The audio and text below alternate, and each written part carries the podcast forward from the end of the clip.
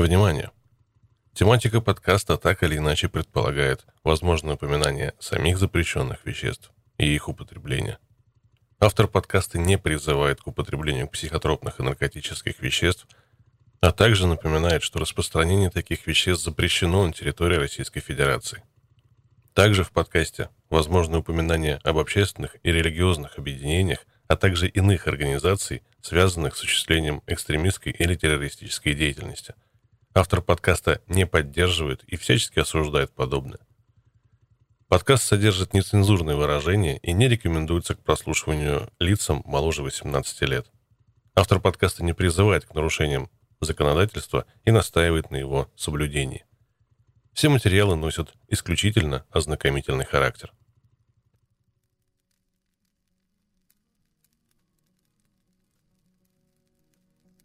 И снова здравствуйте. А спонсором этого выпуска становится слабоумие и отвага. Я просто не знаю, как еще можно назвать людей, выкапывающих силовой кабель вместо теплотрассы. Текущей теплотрассы. Благодаря этим талантам мы просидели без света почти два дня. Во всей этой ситуации радовало только одно. Дом старый, и плита, слава богу, газовая. Было на чем пожрать приготовить. А так ужин при свечах, романтика, книжки, все такое. Добро пожаловать в каменный век.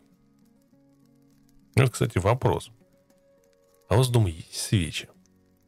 Такие обычные, восковые или парафиновые? Я вот нашел.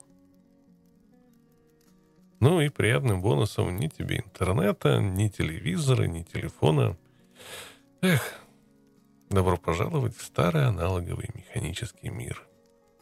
Прям отдых. Да, конечно, были два пауэрбанка, которые были высажены в первый же день. А на второй мобильники сели. Смотришь в окно, а за окном цивилизация. Поворачиваешься, а в квартире каменный век. Но с газом.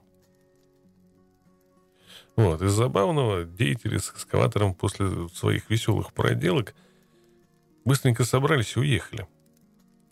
Никому ничего не сообщив. А пока ремонтники, которых, надо сказать, вызвали минут через 20 после инцидента, добирались до нашего дома, яму с порванным кабелем залило водой. Горячей. То есть бригада Чипов с Дейлами протечку на теплотрассе так и не починила. Как итог, улица во льду, электричества нет, мегавольты чешут репы, как залезть в яму с кипятком. Пробовали откачать, не выходит. Насос качает медленнее, чем прибывает вода. Дергали водяных, не едут. Еще бы они приехали, экскаватор-то у них один, а на ковше не слабый прогар от порванного кабеля. Наконец, в воскресенье, сама авария произошла в субботу утром, свершилось чудо. Приехали водяные, перекрыли отопление, откачали воду, и мегавольты, провозившись до пяти вечера, наконец собрали муфту и пустили в дом электричество. За это время в холодосе разморозилось все, что могло. Пришлось устраивать пир. Тут тебе был и суп из белых грибов с гренками, и кролик тушеный в сметане, и овощи по-азиатски в воке, и компот из свежих ягод – ну, почти свежих, мороженых. В общем, в дело пошло все, что было в морозилке. Целом неплохо, славно пожралось. Вот только теперь в морозилке пусто, и придется ее снова набивать. Ибо Новый год на носу.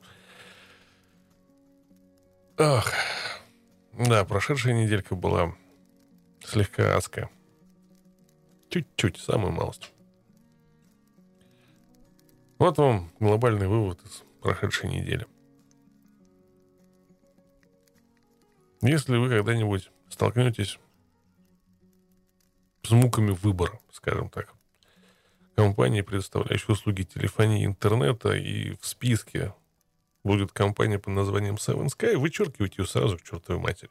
Не трепите себе нервы. Такой отвратительной технической поддержки вы не найдете больше нигде. У меня была целая неделя мучений с IP ATS – И самое забавное, что все это можно было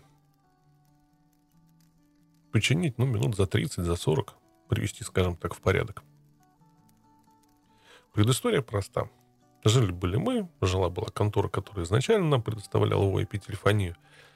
И в конце концов произошло странное. Той компании, видимо, надоело предоставлять услуги VoIP-телефонии, и они решили нас передать кому-то более крупному. На чем, собственно, и было какое-то там письмо когда-то кому-то, где-то. В общем, про это уже толком никто не вспомнит. Беда не в этом. Наступил момент, когда нужно было переключать все оборудование с старого провайдера на нового. И вот тут началась жопа. Невменяемых инструкций.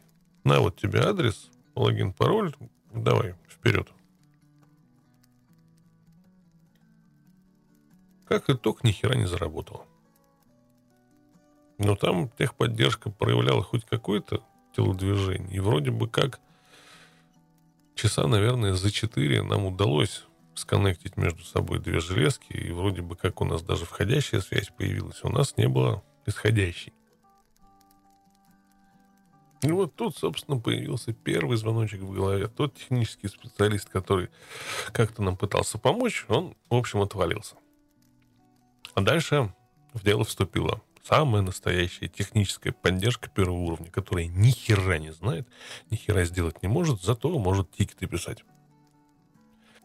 В общем, с горем пополам через эту самую техподдержку вроде бы мы как что-то настроили, даже исходящая связь появилась. Ах, но на протяжении всей недели все это глючило, отваливалось и переставало работать, а связи с мобильными телефонами не было вообще. Вот такая вот замечательная связь. Звонки в техподдержку приводили к созданию новых тикетов, тикеты ни хера не решались. Давайте понаблюдаем за этим, давайте понаблюдаем за тем, давайте сделаем вот это, давайте сделаем вот это. В итоге связь как не работала, так и не работает. В общем, было принято волевое решение выпихнуть АТС в интернет. У меня на это ушло где-то около часа. Все было перенастроено, был получен новый белый айпишник. В общем, все это жизнерадостно должно было заработать. Но, увы, оно не заработало. Причина проста. Для того, чтобы оно заработало, нужно прописать адрес нашей АТС у них на шлюзе. Ну, чтобы они между собой могли коммуницировать. Вот пятница, Связи нет. Суббота. Связи нет. Воскресенье. Связи нет. Почему? Потому что они хер забили. Нет, при том, что этой конторе известно, что на этих телефонах висит госорган, и без связи его оставлять нельзя. Вот такая вот замечательная история. Склад без связи, таможенный пост без связи, аренда без связи – в общем, не такого отношения ты ожидаешь за свои деньги. В любом случае, этот провайдер в понедельник отправится нахер. Компания платит деньги за работающий телефон, а не за отвратительную техническую поддержку. Так что со всей ответственностью заявляю, Seven Sky говно. Проверен на собственной шкуре. Но возвращаясь к теме, э, скажем так, каменного века – пока вот я сидел без электричества, вот о чем подумал. Вот есть я. Человек, живущий в обнимку с компьютерами. Кучу доступных современных технологий.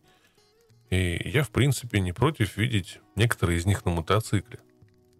Звук, навигация, контроль за мотором, типа там температуры, расходы топлива, давление масла и прочих уже давно привычных вещей. Но, с другой стороны, у меня есть и другая сторона, которая считает, что инжекторы мозги на мотоцикле – это лишнее.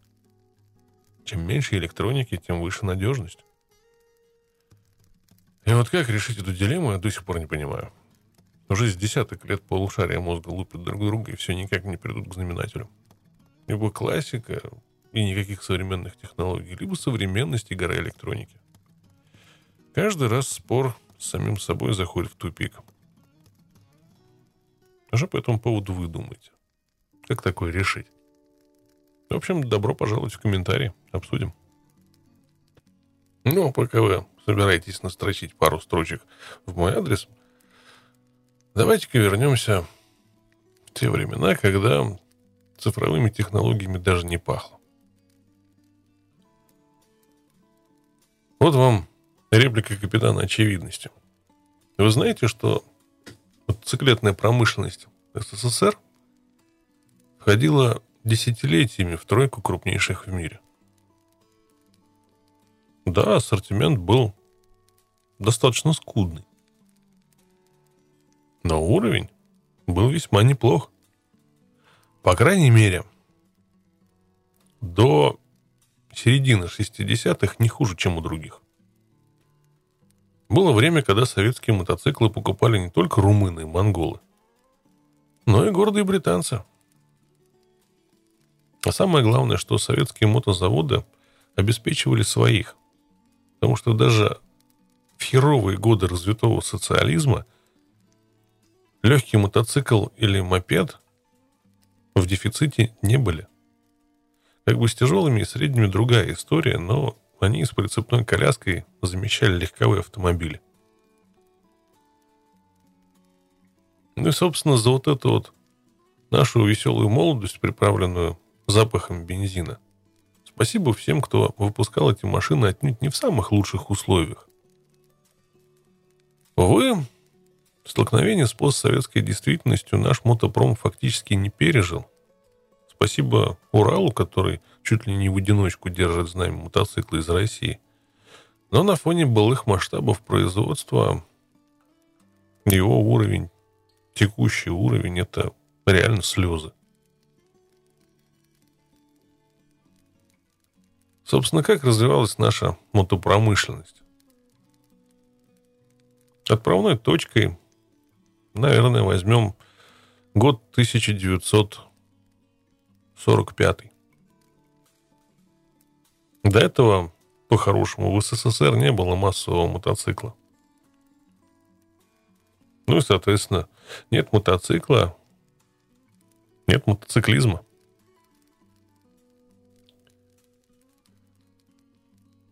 Итак, мотоциклы нужны всем. Военным, милиционерам, рабочим, колхозникам.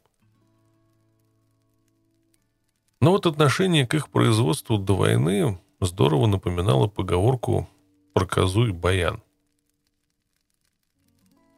Говорили с самых высоких трибун много, но судить тут стоило не по словам, а по делам.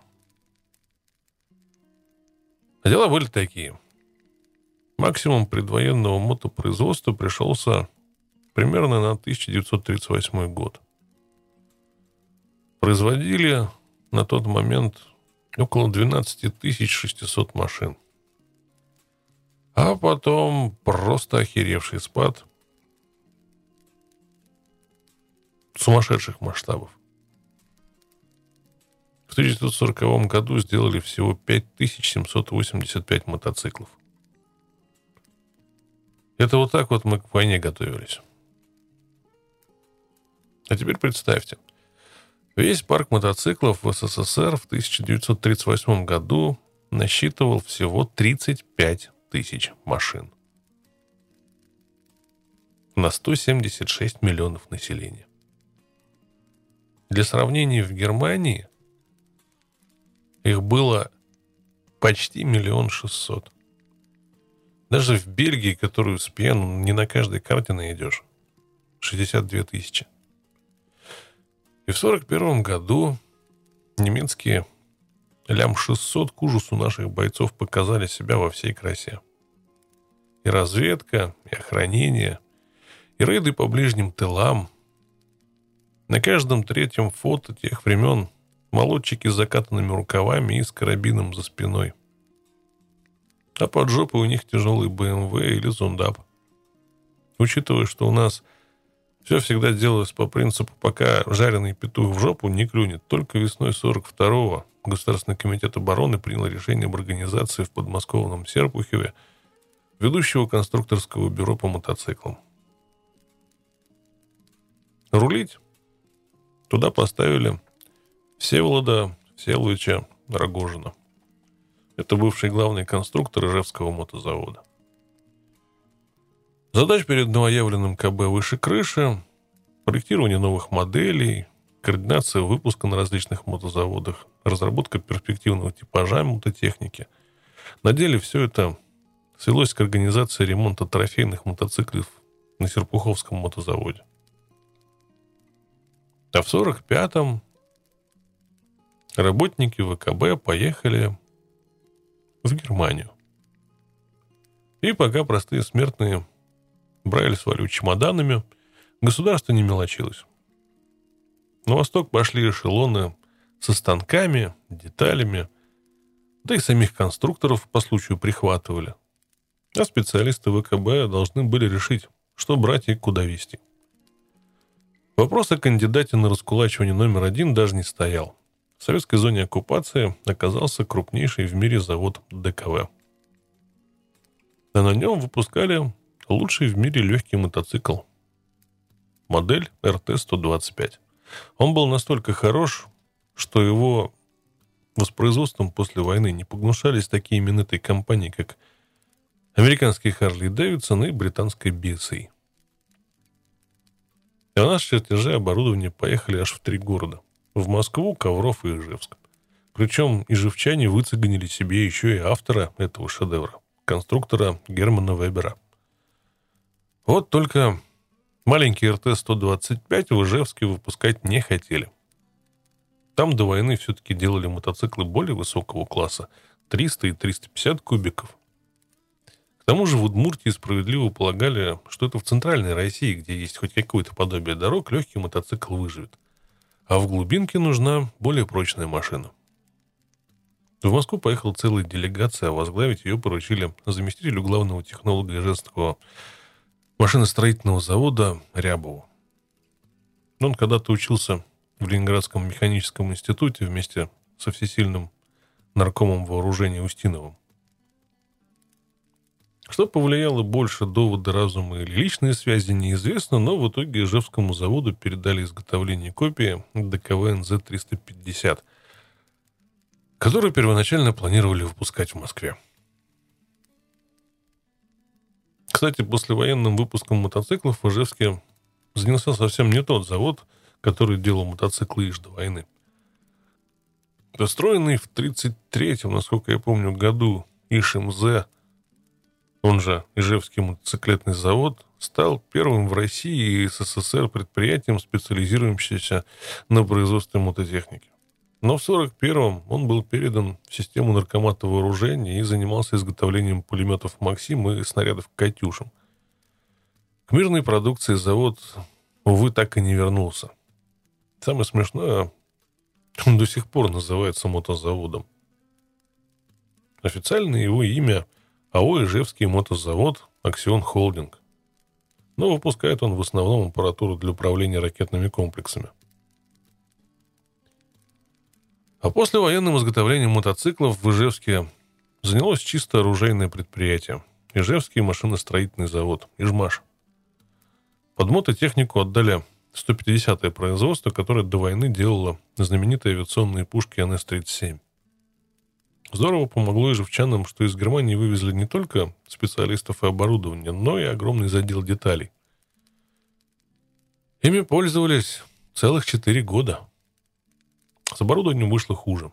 26 мая 46 на заводе произошел грандиозный пожар, который фактически уничтожил все мотопроизводство. Полыхнуло это дело в воскресенье, и пока народ сбежался спасать, было, в общем-то, уже нечего. Малую часть станков удалось потом отремонтировать. Большинство пришлось списать в металлолом и закупить вместо них новое оборудование, которое вынуждены были размещать на нескольких свободных площадках. И все же к концу 46 года производство мотоциклов удалось восстановить. Мотоцикл ДКВ НЗ-350-1, который взялись копировать в Ижевске, был приспособлен к требованиям вермахта и военным ограничениям. Вариант был вариант модели НЗ-350, который встал на поток в 1939-м.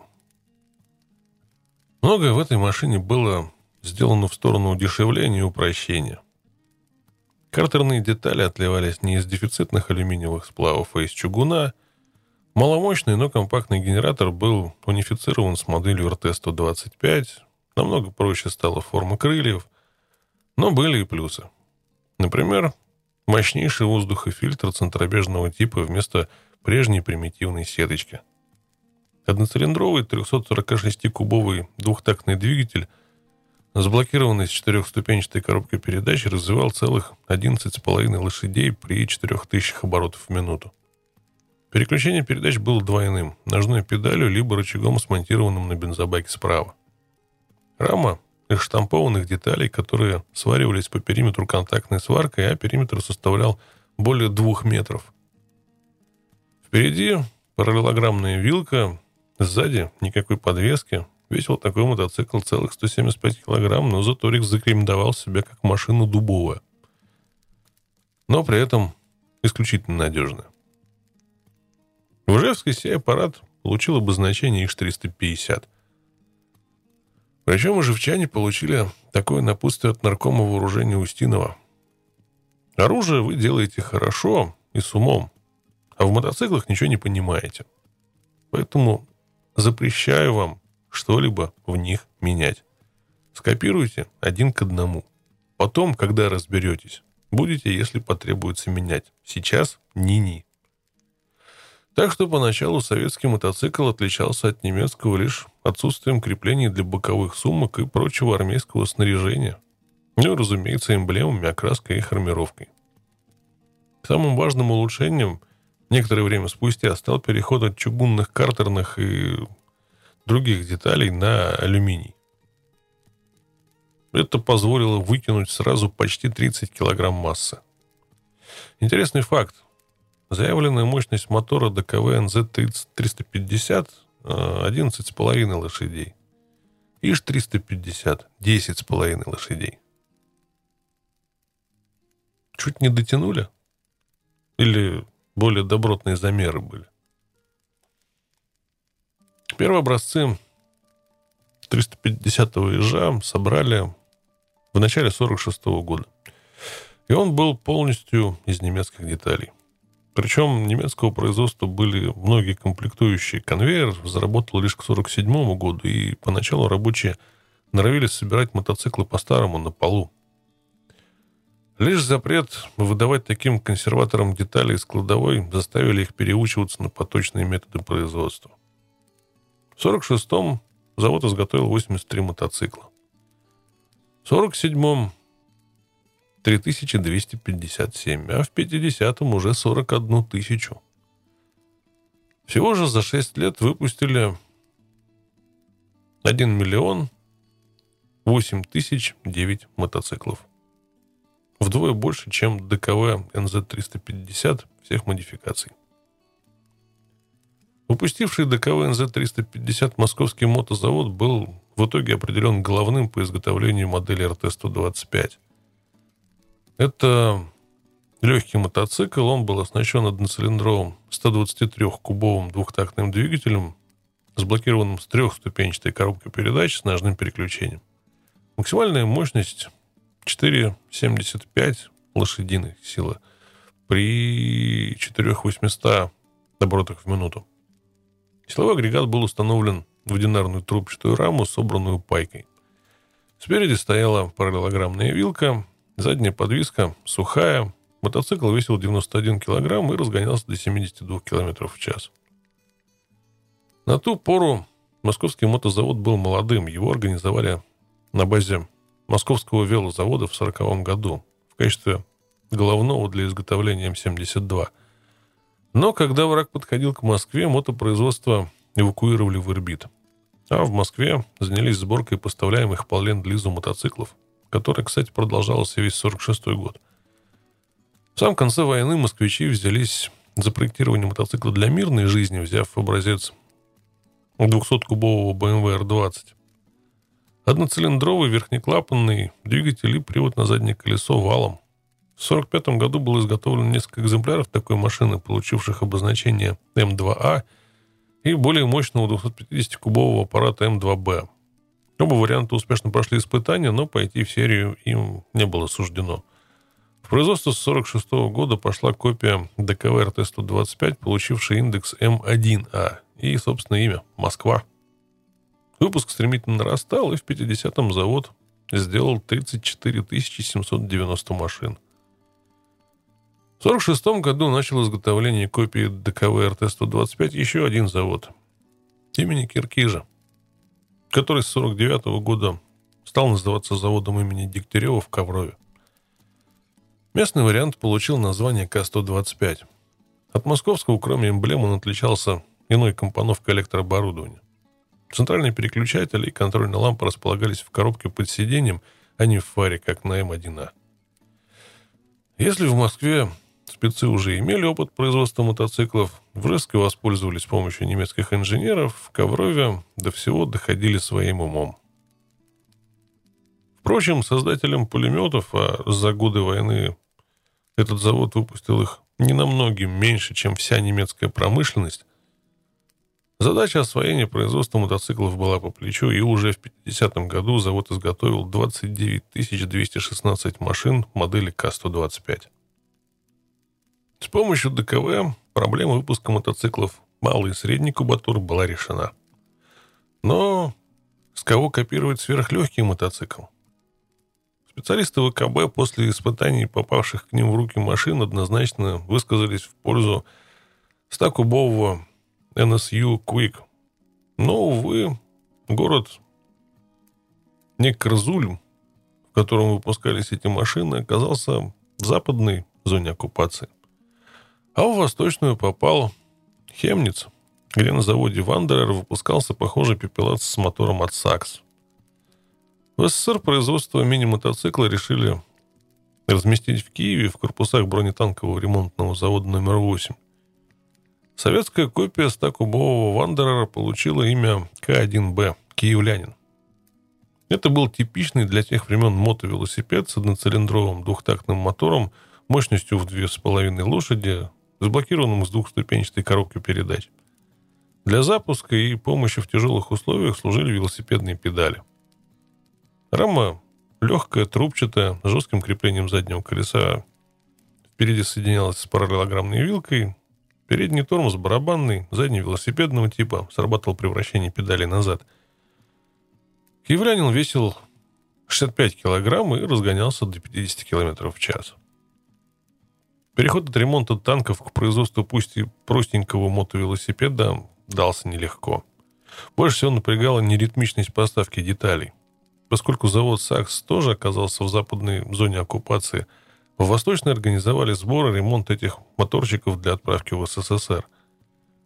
На таких условиях удавалось выпускать всего 25 машин в месяц, и лишь в 1947 году, когда удалось запустить собственное изготовление деталей, объемы производства выросли. В 1946 году был объявлен конкурс на лучшую конструкцию экипажа для инвалидов, и выиграла его машина, созданная киевским мотозаводом. Трицикл на базе К1Б. Сиденье водителя располагался перед двумя задними колесами. Двигатель получил принудительное охлаждение. Вместо велосипедного руля был установлен продольный рулевой рычаг, на котором смонтирована ручка газа, рычаги переднего тормоза и декомпрессора, а также звуковой сигнал.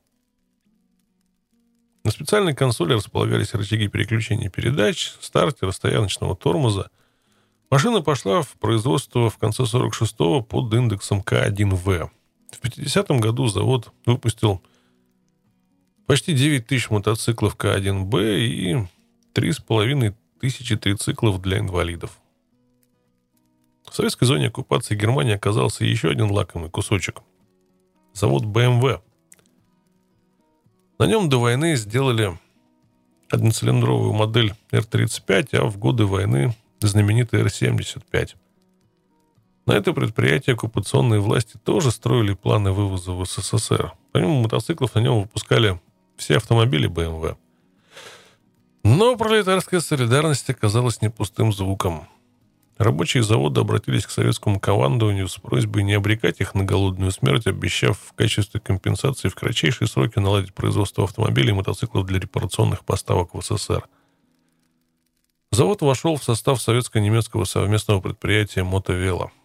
Причем выпускаемые им машины сохраняли марку BMW.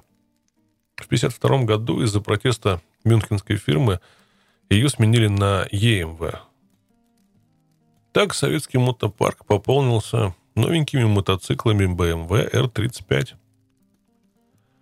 Если послевоенные легкие и средние советские мотоциклы не имели ничего общего с довоенными конструкциями, то выпускавшийся с 1941 года тяжелый М-72 основного заказчика военных вполне устраивал. Они просили только подтянуть качество и нарастить объем производства, чем в послевоенные годы Ирбитский мотозавод и занимался. Если в 1944 году он изготовил 3000 мотоциклов, то в 50-м 5, ну, 5300. Совместно с Центральным конструкторско-экспериментальным бюро мотоциклостроения, такое название с февраля 46-го получил ВКБ, завод занимался разработкой мотоцикла И-7Г с отключаемым приводом на колесо коляски. Но работы по этой теме шли ни шатка, ни валка. Сравнительные испытания показали, что улучшившаяся проходимость не оправдывает резкого увеличения сложности и стоимости производства.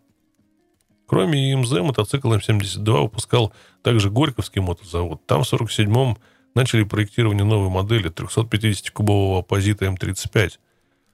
По замыслу его создателей более легкая конструкция позволяла использовать ряд деталей, ну, например, там руль от дешевого М1А. Верхнеклапная система двигателя позволяла достичь высокой мощности. Мотоцикл успешно прошел испытания, но удалось выпустить только 25 машин в гоночном варианте по заказу спортивного общества «Динамо». Советские послевоенные спортивные мотоциклы – тема настолько интересная и обширная, что заслуживает отдельного рассказа. Но окончательно судьба Горьковского мотозавода была решена в 48-м. Дело в том, что он был образован в 41-м на базе оборудования эвакуированного Харьковского мотозавода в корпусах предприятия «Красная Этна», выпускавшего крепеж для автомобильной промышленности. Поскольку изготовление автомобилей после войны резко возросло, возникла необходимость расширения этого производства, а посему постановлением Совета министров СССР оборудование для изготовления мотоциклов было передано на Киевский мотозавод – где удалось возобновить выпуск М-72 лишь в 1951 году, а корпуса были возвращены предприятию «Красная Этна». Если в 1938 году в СССР было произведено 13 647 мотоциклов, то в 50-м их было уже 122 тысячи, на порядок больше. Их производством занимались пять заводов, из них три специализированных, да и на предприятиях оборудованной промышленности в Ижевске и Коврове их выпускали отнюдь не на задворках. Пусть это были и копии довоенных немецких конструкций, но советские инженеры, войдя во вкус, уже прикидывали, что и как можно улучшить. Но об этом в другой раз. А сейчас настал момент наливать вкусного, устраиваться поудобнее. Ибо у Алины начинается первый сезон.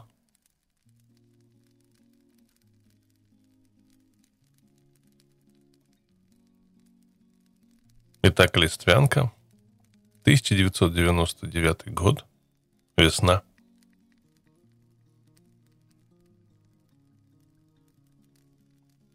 Это был странный сезон. Мое первое лето, когда я ездила на мотоцикле сама. За зиму я все забыла, и Алексею пришлось учить меня заново. Не понимаю, как он не боялся ездить со мной вторым номером. Моим коронным трюком было тихонько подкрадываться к перекрестку на зеленый сигнал светофора, гадая, успею или не успею. И подъехать к пересечению улиц в тот самый момент, когда зеленый фонарь начинал мигать, показывая, что буквально через секунду загорится желтый, а то и вовсе уже красный. Это уж зависело от регулировки светофора. Вот тут в меня словно бес вселялся. Я откручивал ручку газа и своим бибиканьем и в самый последний момент вылетала на перекресток перед уже стартующими автомобилями. В повороте я переключалась на более высокую передачу, отчего Алексей вцеплялся в спинку, и мотоцикл, набирая скорость, проносился в миллиметрах от капотов и крыльев машин. По-моему, многие водители Ангарска в тот сезон запомнили мотоциклиста на ярко-синем Урале в красном шлеме. А что, собственно говоря, от меня можно было ожидать? Я ничего не видел в громадном китайском шлеме интеграле. Он словно шоры сужал поле зрения. Кроме того, он был очень тяжелым, и однажды, попав в ухаб, я услышала, как хрустят шейные позвонки. Я не могу сказать, что мне понравился этот звук. Хромированные зеркала, которые Алексей установил мне на мотоцикл, все время отворачивались так, что их приходилось поправлять, а то и завинчивать на ходу рукой. С коробкой передач я все еще не дружила, глохла на перекрестках, забывала открыть краник на бензобаке. В общем, была позором всего байкерского сообщества. Я очень боялась, что гаишники быстро смекнут, что Урал у меня вне закона, без коляски, и заберут его на штрафплощадку. Но они остановили меня Несколько раз в начале сезона с усмешкой осмотрели с ног до головы, убедившись, что с документами у меня все в порядке, и больше не трогали. Наверное, считая, что с этой ненормальной на Урале штрафы брать грех. Это был сезон падений, или, как я поэтично называла, полетов с мотоцикла. Сезон можно было бы озаглавить так. Как я летала с Урала. Падение следовало за падением – Через неделю после того, как я села в седло, я поняла, что больше в юбке мне не ходить. Ноги отливали синевой всяческих оттенков, потому что тяжелый оппозит меня не слушался. Не желал останавливаться там, где хотела и я, и все время норовил упасть. Когда я на него садилась, когда трогалась, когда ехала и когда останавливалась. Мотоцикл спасали дуги безопасности, меня же спасать было нечему. Мне, безалаберной, торопливой и несобранной, приходилось учиться быть внимательной и сосредоточенной. Я забывала по сто раз на дню одно и то же, и какие-то самые примитивные вещи. Убрать подножку, открыть краник, включить ближний свет. Не забыть включить поворотник на дороге. Первое падение было самым страшным. Своей неожиданностью, внезапностью. Я испытала странное недоумение, растерянность и смущение. Мне показалось, что мотоцикл вдруг взбесился. В этот день мы с Алексеем собрались в первый раз съездить на Байкал, в Листвянку. Алексей там был не раз, а я не бывала. Мы договорились, что он пригонит мотоцикл под окна моего дома, но что до Иркутска поведу его я. В назначенное время я услышал звук знакомого двигателя, через минуту звонок в дверь. И на пороге появился Алексей. «В этот раз ты все делаешь сама», — сказал он, когда мы спустились вниз. «Все, от начала и до конца. Вот ключ. Действуй». Чтобы выехать из квартала, нужно было съехать с места и развернуться. Ничего сложного. Я решила, что сперва развернусь, а уж потом Алексей сядет на заднее сиденье. Я взяла ключи, открыла бензокран, несколько раз нажала на кик, повернула ключ в замке, чуть приоткрыла воздушную заслонку и топнула. Мотоцикл завелся. Алексей одобрительно кивнул. Я села, поддала газу, съехала с места и начала разворачиваться. Вот тут-то он и взбесился. На самом деле, падал я быстро. И все же как-то слишком медленно.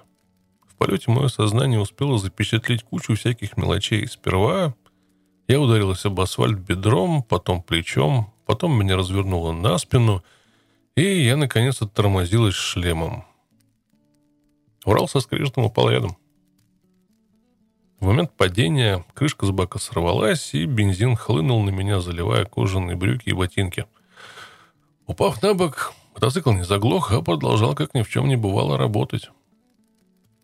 Сообразив, что в любой момент я могу вспыхнуть, как факел, я рванулась к Уралу, вскочила и, подбежав к нему, выключила зажигание, повернув ключ. Меня било в ознобе от боли и пережитого страха. Сильнее всего я ударилась левым бедром, даже сквозь кожаные перчатки немного ободрала ладони, но это были уже мелочи, это было не в счет. Алексей подскочил, когда я уже стоял, держась за ногу и сжимая зубы. Какой-то мужчина гулял с собачкой у среднего подъезда соседнего дома и с любопытством посматривал на нас. Меня это разозлило. Мы подняли мотоцикл. «Ты забыла отомкнуть руль», — пробормотал Алексей. «Да я же его не замыкала, поэтому не отомкнула», — заорала я, что есть мочи. «Как я могу помнить что-то, если я этого не делала? Мне даже в голову прийти не могло, что ты его замкнул». «Ну все, теперь ты «Никогда на него не сядешь», — сказал он совсем упавшим голосом. Эти слова разозлили меня еще больше. «Ага, сейчас, не сяду». Я завела мотоцикл одним пинком, лихо оседлала его и крикнула. «Садись!» Я доехала до Иркутска за 15 минут. Перед самым городом остановилась, слезла, походила возле мотоцикла. Алексей виновато молчал, я тоже ничего не говорила. Мы поменялись местами. Пока ехали через Иркутск, я немного остыла, да и боль поутихла. А за Иркутском стало просто интересно. Ровная, хотя и узкая скоростная трасса летела то вверх, то вниз, выписывая незамысловатые повороты, и я не заметила, как хорошее настроение вернулось. «Хочешь за руль?» — спросил Алексей, когда мы остановились, чтобы согреться. «Ага». Я была не уверена, а не уверен, говорят, не обгоняй. Но мне пришлось. Как только я села за руль, на моем горизонте возник грейдер. Он мирно плелся свои 30 км в час, и его нужно было обойти. Дорога была пустой, и я уверенно пошла на обгон, но как то ворона, не вовремя призадумавшись, заметил сплошную полосу. Я ведь правила-то зачем-то зубрила. Зубрила. Значит, нужно их применять на практике. Идти на обгон нельзя. «Ты что творишь?» – спросил меня Алексей, который приказал мне остановиться. «Ты почему его не обошла? Там же никого не было». А там была сплошная полоса. Да и мост какой-то при том, гордо заявил я. Алексей постучал по лбу. «Садись и обгони его». Я сел и поехал обгонять грейдер. Догнала я его быстро. Желтое чудище, торча в стороны всеми своими приспособлениями, неторопливо тарахтя движком, карабкалась в горку. Ехало оно со скоростью не больше 20 км в час. Я пристроилась сзади, посмотрела на встречку, убедилась, что сзади никого нет, и рванула на обгон. Я вылетела на встречную полосу, поравнялась с грейдером, переключилась на третью, открутила ручку газа, ожидая невиданной мощи от мотоцикла, но он внезапно чихнул и заглох. Потом завилял, и мы свалились на бок. Благо, скорость к тому моменту наша не превышала и 5 км в час. Поднявшись, я глянула вперед, из-за поворота в любой момент могла на скорости выскочить машина. «Тащим!» — скомандовал я, и мы оттащили оппозит на обочину. Алексей снял шлем и захохотал. От ветра его зарумянило, глаза блестели. И он, наверное, решил, что мы пьяные в дупель, закричал он мне. Это ж надо, грейдер обгонять не можем. Блин, ну точно, два пьяных колхозника на Урале. Я хотела обидеться, но не выдержала и тоже засмеялась. Грейдер мне удалось обогнать в третий раз. Все было как положено. Прерывистая линия не давала повода для сомнения, а встречная полоса была пустой. Чем ближе мы подъезжали к Байкалу, тем холоднее становилось. Потом деревья вдруг остались позади, а мотоцикл оказался на узкой дорожке между горой и отбойником – мне все время казалось, что туристические автобусы, которые шли навстречу, вот-вот наедут на меня, и я постоянно маневрировала, стараясь не попасть им под колеса. Байкал я не видела, потому что все время смотрела только на дорогу. Сбоку виднелось что-то голубое, волнующее, искрящее. Свежее, молодое и давно уже состарившееся. Славное, священное. В общем, самое разное при разной погоде и для разных людей. Местные тетки продавали на причале омуль. Соленый, копченый, горячий, сушеный. От нагретых сопок шло тепло, которое тут же смывалось с тела прохладным ветром, дувшим с моря. Я завершила наше путешествие изящным пируэтом возле черного новенького ленд-крузера на набережной и остановилась. Алексей вытер пот.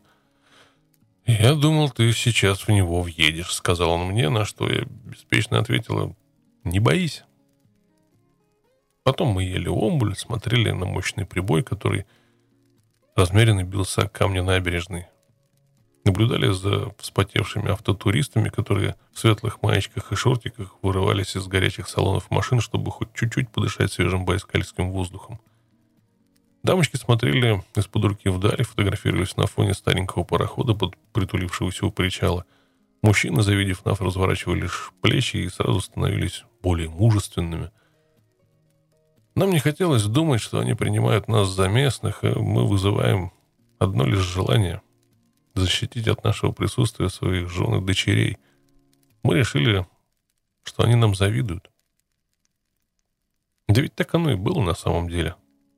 А никак иначе и быть не могло. Дорога обратно была мучительной. Я устала, ехала медленно. Алексей то и дело шипел, чтобы я ехала быстрее, но этого я сделать не могла, потому что... Смотрите выше, я устала. Когда мы приехали домой, я стянул с себя кожаные штаны, чтобы развесить их на балконе для проветривания, потому что они на всю квартиру воняли бензином. Я увидела уже черную, налившуюся гематомой ногу. «Может, скорую вызвать?» — спросил дрогнувшим голосом Алексей. «Ага, они мне приедут, зеленкой намазать», — фыркнул я. Ночью я узнал, что такое асфальтовая болезнь. Эх, меня ломало, тошнило, болело все тело, нога горела огнем, я никак не могла устроиться так, чтобы было полегче. На узкой тахте мне одной бывало тесновато, а тут еще и Алексей решил остался ночевать. При этом он спал как убитый, и разбудить его мог только звонок будильника в 6.30 утра. Когда все же растрясла его, он бессмысленно глянул на меня своими синими зенками и сказал, «Ну, а я-то чем помочь смогу?» И снова уснул. Я скрипела зубами, пила цитрамон, мазала ногу всем, что было в аптечке. Уснула я только, когда Алексей утром ушел домой. Странно, но до сих пор я не воспринимала наши отношения всерьез. Да, в общем-то, ничего серьезного и не было. Так, баловство одно. Всю зиму мы встречались два раза в неделю на квартире у его бабушки. Евдокия Давыдовна работала сторожем и свою однокомнатную квартиру на первом этаже оставлять без присмотра боялась. В принципе, эти встречи нас ни к чему не обязывали, хотя уже как-то само собой подразумевалось, что мы друг друга любим. Да, мы были разные, но нас объединяли не только мотоциклы. Мы одинаково смотрели на многие вещи. Например, для меня, и для него деньги не были главными в жизни. Он, конечно, как мужчина относился к ним бережнее, но и только. Как и во мне, в нем не было ни капли коммерческой жилки или дешевого торгашества. Ему было легче сделать красивый жест, сказать «бери, дарю», чем продавать, торговаться и кромчить. Мы его почти не пили и не переносили пьяных.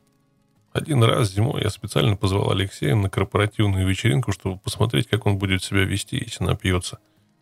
Он сел рядом с нашим боссом, владельцем газеты, бывшим комсомольским вожаком, и решил в порыве озорства перепить владельца заводов, газет и пароходов. А я не мешала. Он оказался спокойным. Захмелев, он начал мне рассказывать о мотоциклах и мотоциклистах, а потом, когда я привела его домой, мирно уснул. Он не курил, и с 1 марта бросил и курить и я. Чего мне это стоило, могут догадываться только заядлые курильщики. Бывали времена, когда я выкуривала по две пачки в день. Неделю меня мучили черти — Через месяц я решила закурить, долго откашливалась, плевалась и удивлялась, как можно было столько лет сосать такую гадость. Вряд ли Алексей оценил этот поступок по достоинству. Он не курил ни разу в жизни и не знал, чего мне это стоило. Между тем в наших отношениях назревал перелом. Его родные, сообразив, что ни чему хорошему с их точки зрения наш союз не приведет, решили объяснить своему чаду, с кем он связался. Странно, но они мне очень нравились. Было в их семье что-то крепкое, хозяйственное, притягивающее. В нашем городском обществе понятие «деревня» всегда почему-то связано с пьяным трактористом, нищетой, голодьбой, неграмотностью и непомерной злобой. Когда в детстве мой отец пытался втолковать своей городской дочке, что, мол, все мы родом из деревни, в моем представлении он имел в виду прежде всего самого себя, так как вырос в далеком селе Троицке, где-то Красноярском крае, под, под Канском. А общее же понятие, которое говорило о том, что все наши предки когда-то жили в деревнях, было настолько далеким, что его всерьез воспринимать невозможно было. И здесь же я впервые столкнулась с той деревней, о которой мы бы все, наверное, мечтали. С работящий, не пьющий, ладный, сильный и независимый ни от каких правительств. Ведь тот, кто живет на земле, всегда может сам себя прокормить. Несмотря на то, что родители Алексея работали на предприятиях Ангарска, они по-прежнему оставались крестьянами в самом лучшем смысле этого слова. Они знали, что и как растить, где покупать поросят, что делать, чтобы картошка уродилась, как обустроить будку для собаки, чтобы не околела в лютый мороз, как построить баню, сложить печь. Праздники они справляли всей своей большой семьей. Приходили тетки, бабки, сестры, дальние родственники – Стол ломился от яств. В первый раз я видела, чтобы на столе было семь горячих блюд. Друг с дружкой они были сдержаны в чувствах, помогали родне, чем могли. При чужих не ругались, а если ругались, то только наедине и только если был существенный повод. И таким поводом стала я. Зимой у них была надежда, что весной я вместе со своим мотоциклом съеду из их гаража навсегда. Конечно, они понимали, что Алексей какое-то время погорюет, но надеялись, что недолго. Все, что не делается, делается к лучшему. Подозреваю, что зачинщицей была бабушка. Она мечтала о толстой розовощекой девке, которая взвалила бы на себя воз работы по дому, работала в огороде, пекла блины, строгала тазиками салаты, мыла пол и вытирала пыль. В принципе, ничего плохого в этих мечтах не было. Так оно и должно было быть, если бы Алексей не оказался заядлым мотоциклистом. Родители, в свою очередь, мечтали о внуках, а я никак не подходила на роль матери этих виртуальных пока детишек. Во-первых, я была разведена. Во-вторых, я была бездетной, а это их настораживало.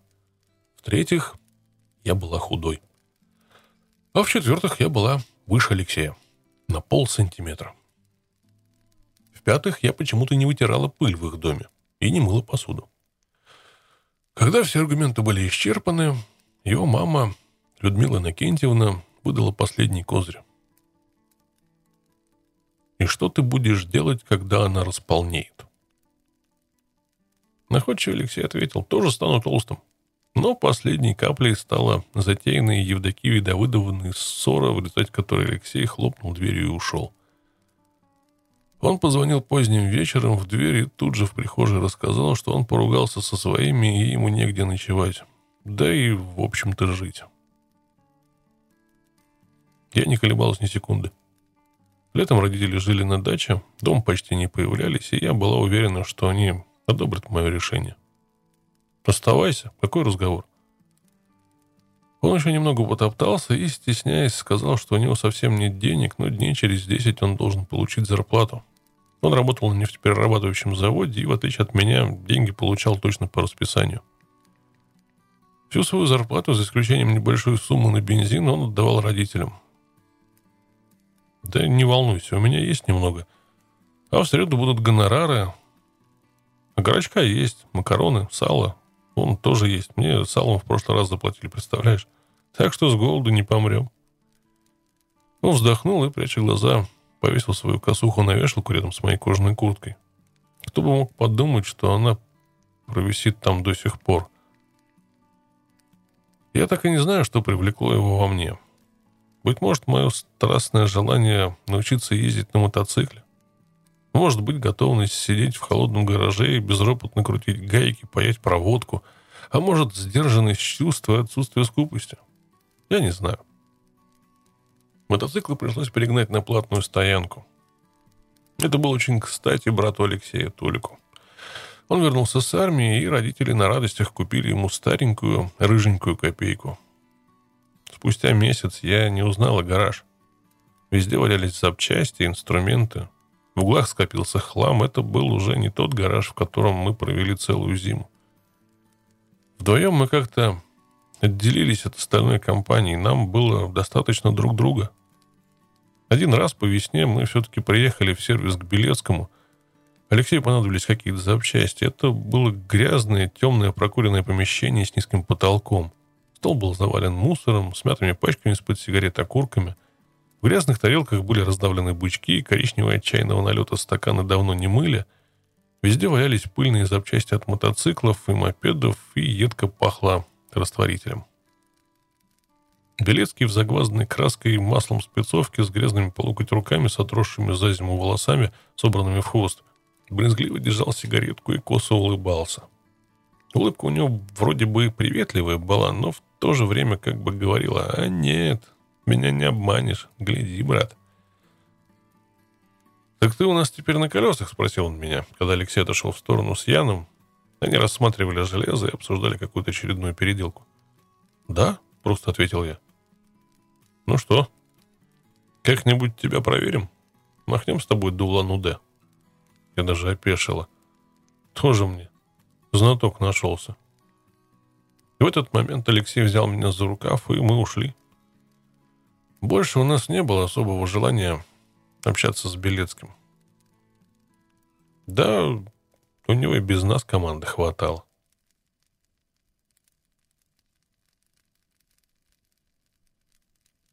Пик любви. 1999 год. Июль.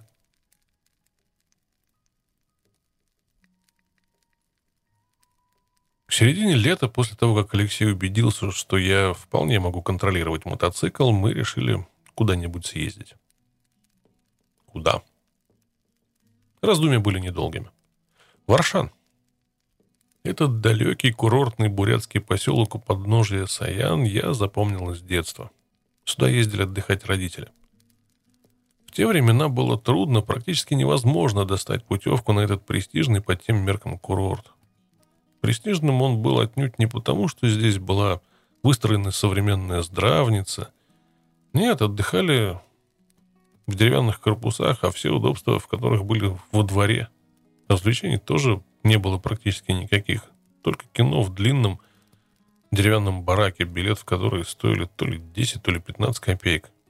Да танцплощадка, оглашавшая уже устаревшими шлягерами распадок горной реки Кенгирги – вот, пожалуй, и все.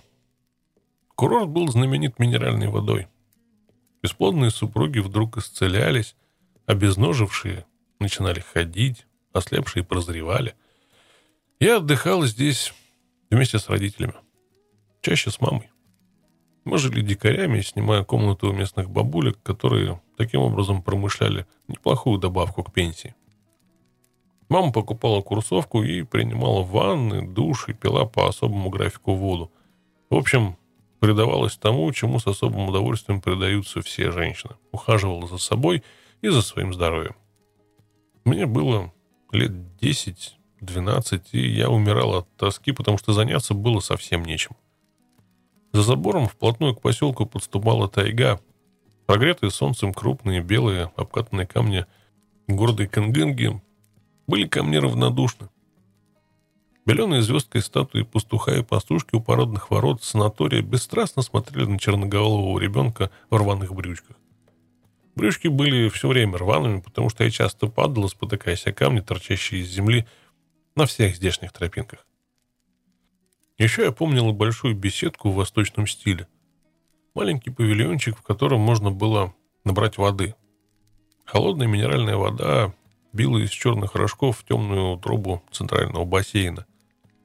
Здесь пахло известью, чуть-чуть сероводородом. Запах был не отталкивающий, а скорее притягивающий. Так пахнет мел, который ты грыз в детстве. Минеральная вода была прозрачная, чистая, наполненная пузырьками, взрывающимися на небе, освежающая. Ее хотелось пить, пить и пить, и не хотелось останавливаться. Ни одна другая вода так не утоляла жажду. По берегу Кенгырги то там, то здесь из белых труб под давлением била минеральная вода, покрывая прибрежные камни кремово-белыми и желтовато-оранжевыми наплывами. Курортники по очереди подставляли свои бледные, обезжизненные болезнью и работой тела в надежде набраться здоровья. Вокруг голых тел вились жадные до крови откормленные пауты. Мы гуляли по берегу реки, собирали землянику вдоль ручьев, хитрые ирригационные системы, снабжающие водой простенькие огороды местных жителей. Ходили в лес за грибами, которых здесь было какое-то невероятное количество. Здесь росли местные виды грибов. Подрешетники, зимовики, в которых разбирались только местные. Ну и обычные грибы здесь тоже были. на одной поляне можно было насобирать ведро отменных тяжелых груздей.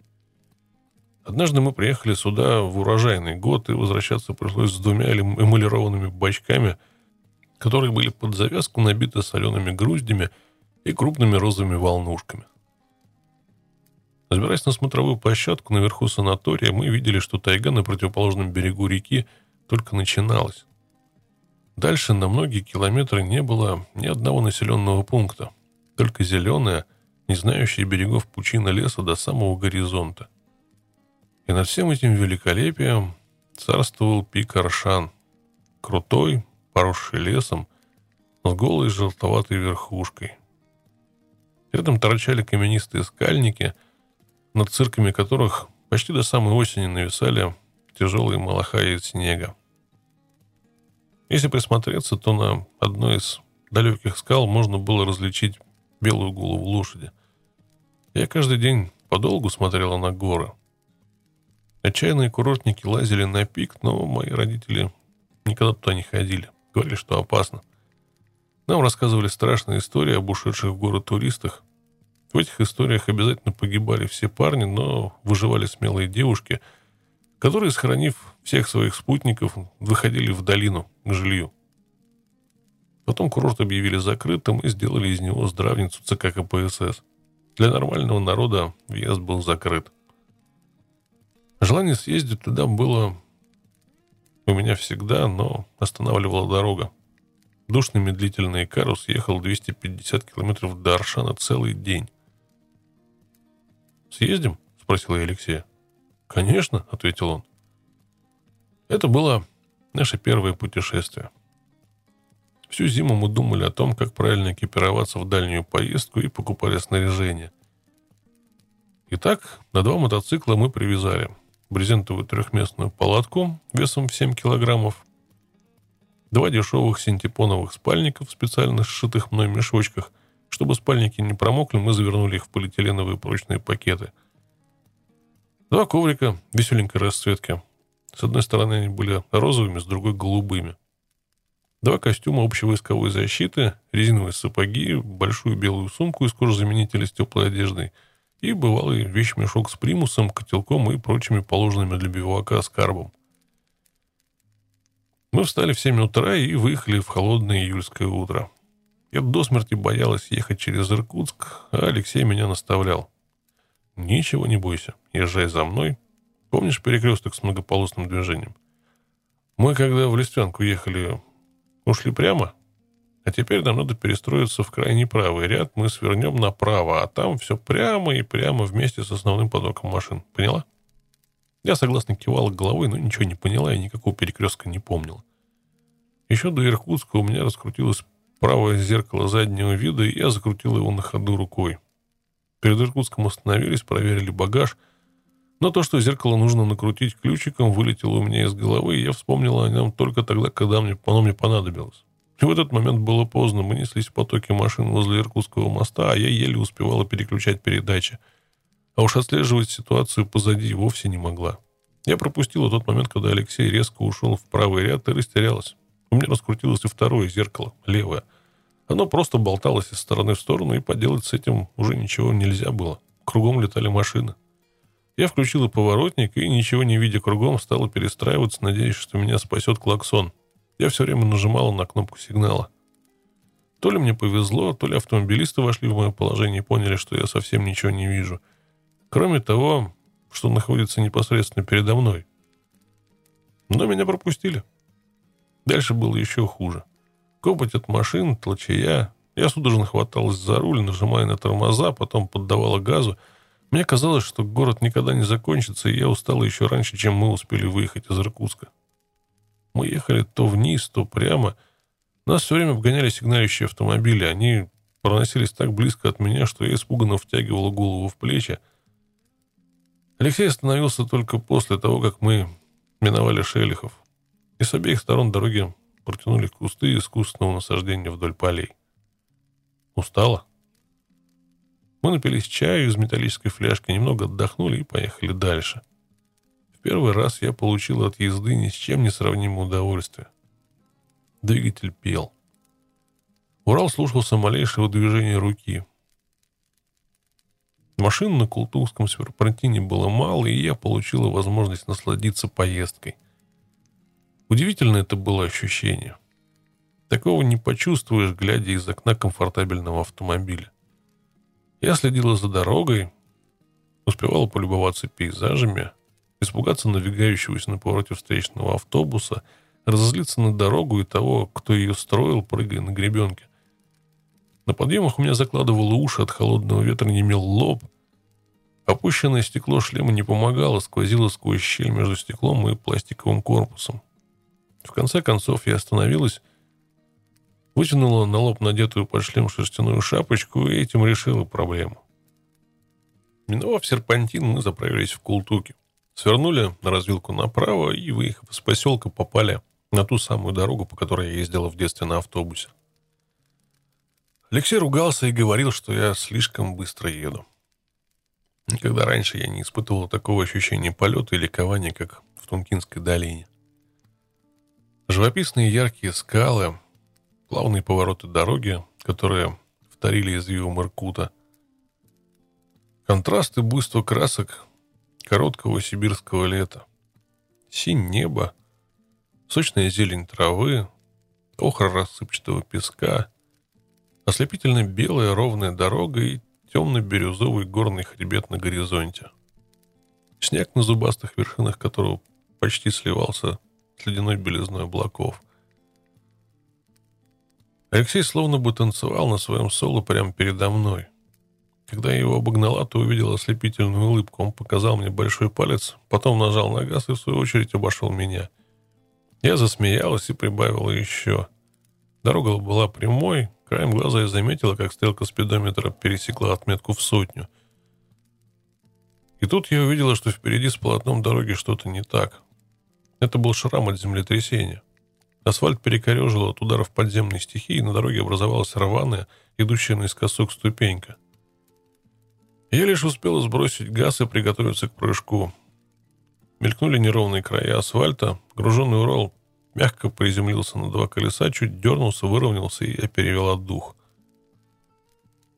Оглянулся на Алексея, он был далеко позади. Я взвизгнула перед переполнявших чувств, завопила «Йо-хо-хо!» и погнала дальше, обгоняя автомобиль и попискивая от восторга. Конец этому положил Алексей. Он обогнал меня, махнул рукой, приказывая остановиться, резко осадил мотоцикл — «Ну что ты снова творишь?» — выговорил мне. «Куда гонишь? Ты же видела, машины тормозят и перестраиваются на встречную. Значит, на дороге что-то не так, а ты летишь как сумасшедшая». Но даже этот строгий выговор не смог испортить мне настроение. Да, дальше мы ехали тише, я глядела на суровые клыки Саян, то подступавшие близко-близко, то вновь отодвигавшиеся к горизонту, на невысокие покатые сопки, которые то и дело разрезали белое шоссе — на серые бурятские дома с широкими подворьями и пустыми огородами, на заборы из жердей, которым были огорожены покосы, на млечно-рыжих, пятнистых и пахнущих навозом коров, которые невозмутимо стояли посреди дороги, пережевывая свою вечную жвачку. Они были правы в своем спокойствии. Они не обращали внимания на сигналы клаксона и внушали ощущение, что проезжим не грех и подождать, когда они по собственной воле покинут асфальт. Возле таблички «Аршан 28 километров» мы свернули направо и понеслись прямо к подножью гор. Их приближение я почувствовала носом. Это был настоянный на чистейшем горном воздухе аромат пряных, сочных саянских трав. Чабреца, мяты, полыни, чистотела, клевера и пахучей верблюжьей колючки. К этому острому букету присоединялся запах высоких могучих кедров, растущих вдоль дороги. Запах смолы, хвои, молодой шишки, запах нагретой солнцем красновато-желтой сосновой коры и много чего еще было в этом запахе. Такого не ощутить на автомобиле. Любой автомобиль, каким бы современным и мощным он не был, стерилизует ощущения, оставляя только самое бесцветное, самое безвкусное. Я ощутила то же самое, что ощущает человек, вдруг скинувший с себя скафандр – все нервы были обнажены, и по ним било током в 10 тысяч вольт. Поселок оказался маленьким. Он словно съежился за прошедшие годы. Мы проехали до автобусной остановки. Алексей пошел узнать насчет квартиры. Он быстро договорился с приятной русской пожилой женщиной. Она махала нам рукой, и мы ехали за ней по каким-то закоулкам. «То-то я думаю, что за парень такой неуклюжий?» — воскликнула она, когда мы остановились перед ее гаражом, и я сняла шлем. Я устало улыбнулась. «За что ж вы меня так?» Мотоциклы были поставлены в гараж, а нам отвели крохотную чистенькую комнатку с маленьким диваном и чистейшим постельным бельем. Аккуратный маленький дворик зарос травкой, и прямо с крыльца открывался вид на Саяны. Этим вечером мы еще успели сходить на источник, набрать воды в канистру. Пройдя через калитку-вертушку, мы оказались на территории старого санатория. Мы рассматривали местных жителей, бурятов, русских, которые сидели вдоль тропинки, ведущей к источнику, и торговали всякой всячиной. От футболок и разномастных монгольских буз до трав, кореньев и восточных благовоний. Мне запомнилась одна женщина, кудрявая, с черной, в некоторых местах уже посеребренной проволокой жестких волос. Она сидела недалеко от поворотной калитки на собачьей шкуре, поджав ноги. Она была одета в зеленую, наверное, еще в советские времена купленную штормовку, из-под которой виднелась ярко-красная рубаха. Влинялое хлопчатобумажное трико и в маленькие кеды, из которых выглядывали шерстяные серые носки. Определить возраст было невозможно. Ей могло быть и 30, а могло быть и 65. Ее гладкая, сожженная безжалостным горным солнцем кожа была изрезана морщинами вокруг глаз. Такие морщины появляются, когда человеку приходится все время щуриться от яркого света и слепящего ветра. Черные, умные, все понимающие глаза с прищуром смотрели на проходящих мимо курортников. И как-то так получилось, что, хотя все смотрели на нее сверху, а она поглядывала на прохожих снизу, глядела она на них немного свысока — Перед ней на запыленной тряпице лежали полиэтиленовые пакеты и пакетики, кульки, кулечки, свернутые из газет, полотняные мешочки разных размеров. Стояли коробочки и короба, простенькие, грубо сделанные берестяные туиски и корзинки. Все это было до отказа набито пахучими травами. Сквозь мутный полиэтилен мешочков виднелись темные суставчатые стебельки хвоща, порезанные и просушенные красные кусочки золотого корня — Душистые, жесткие листья сагандайля, похожие на крупную, свернувшуюся от сухости чешую. В тоненьких и слевших от старости пакетиках были насыпаны маленькие голубенькие цветочки духовитого чабреца, которые здесь называли богородской травкой. К низу пакетика пересушенная трава рассыпалась в пыль. Завидев Алексея, Бурятка улыбнулась ему, показав желтые зубы. «По что мимо идете? Покупайте траву. Трава хорошая. В прошлые выходные в Саяны ходила. Маленько насобирала, вот, высушила. Какая нужна? От горла, от сердца, от почек, от желудка. Если себе, возьми золотой корень. Недорого отдам. Лимонник вот возьми, если для жены. Вот кашкара. Боровая матка, краснодев. Алексей обернулся ко мне, замешкавшись, мол, надо, не надо, что думаешь? Я взяла несколько пакетов чабреца, никогда не могла устоять перед этим сводящим с ума запахом. Вроде бы и цветочки-то так себе мелочь. Крохотные лиловатые пятнышки, похожие на малюсенькие незабудки. Но такая в этих цветочках сила таится. Алексей купил себе мешочек сагандайля. Бурятка жилистая черная от загара рукой подала нам шуршащие пакетики трав, взяла деньги, проворно спрятала в маленькую сумочку на пузник – Рука у нее была сухая, с ладонью нежно-розового цвета, с голубоватыми, почти белыми лунками коротко стриженных ногтей. Пока мы складывали пакеты в сумку, к ней подошел молодой пьяный парень-бурят в спортивном костюме и резиновых сапогах. Он весело улыбнулся и что-то быстро гортанно говорил ей. Она резко и протяжно ответила ему, сперва отмахиваясь, но он, видимо, настаивал и приводил какие-то доводы. Она смирилась, достала из сумочки купюру, протянула ему – он выхватил деньги и, резво хлопая большими, не по ноге сапогами, побежал обратно. К бару, из которого только что вышел. На крыльце деревянного невысокого дома с яркой вывеской его уже ждали. Послышался дружный смех, мужчины скрылись в дверях. Женщина на какое-то время приуныла, глядя прямо перед собой в землю, но потом показались новые курортники, и она, приободрившись, заговорила уже с ними. «Не проходите мимо. Травы, саянские травы, есть чебрец, багульник, золотой корень». Павильон перестроили. Исчезли медные краны с белыми раковинами. Центральный бассейн тоже исчез. Зато появилась поилка на улице. Мы набрали холодной шипучей воды в канистру и в бутылки. Я смотрела поверх забора, за которым был берег Кангырги. Вся земля была здесь пропитана минеральной водой и пахла на берегу так же, как и в павильоне. Известью, мелом, железом. И даже круглые, как столбы, мертвые стволы тополей были покрыты минеральным налетом. У тополей почти не было листвы, только на самых верхушках сохранялись крупные белые листья. Все тополя вокруг, насколько хватало глаз, были словно мумии бинтами, обработаны разноцветными, выгоревшими на солнце и на ветру лентами, визочками, поясками, платками или просто полосками ткани, наспех оторванными от одежды. Мы возвращались домой в сгущающихся сумерках. Обступившие поселок Черные горы казались мрачными и таинственными – а в небе зажигались звезды величиной с тарелку. Вы не увидите таких звезд на равнине. С утра мы приступили к культурной программе. Сперва все было обычно. Мы сходили на водопад, посетили местный дацан, поприсутствовали на церемонии освящения источника. Монгольские монахи в канареечно-желтых и бордовых одеяниях и в красных бейсболках, которые меня очень насмешили, шаманили у источника – котором местные лечили глаза.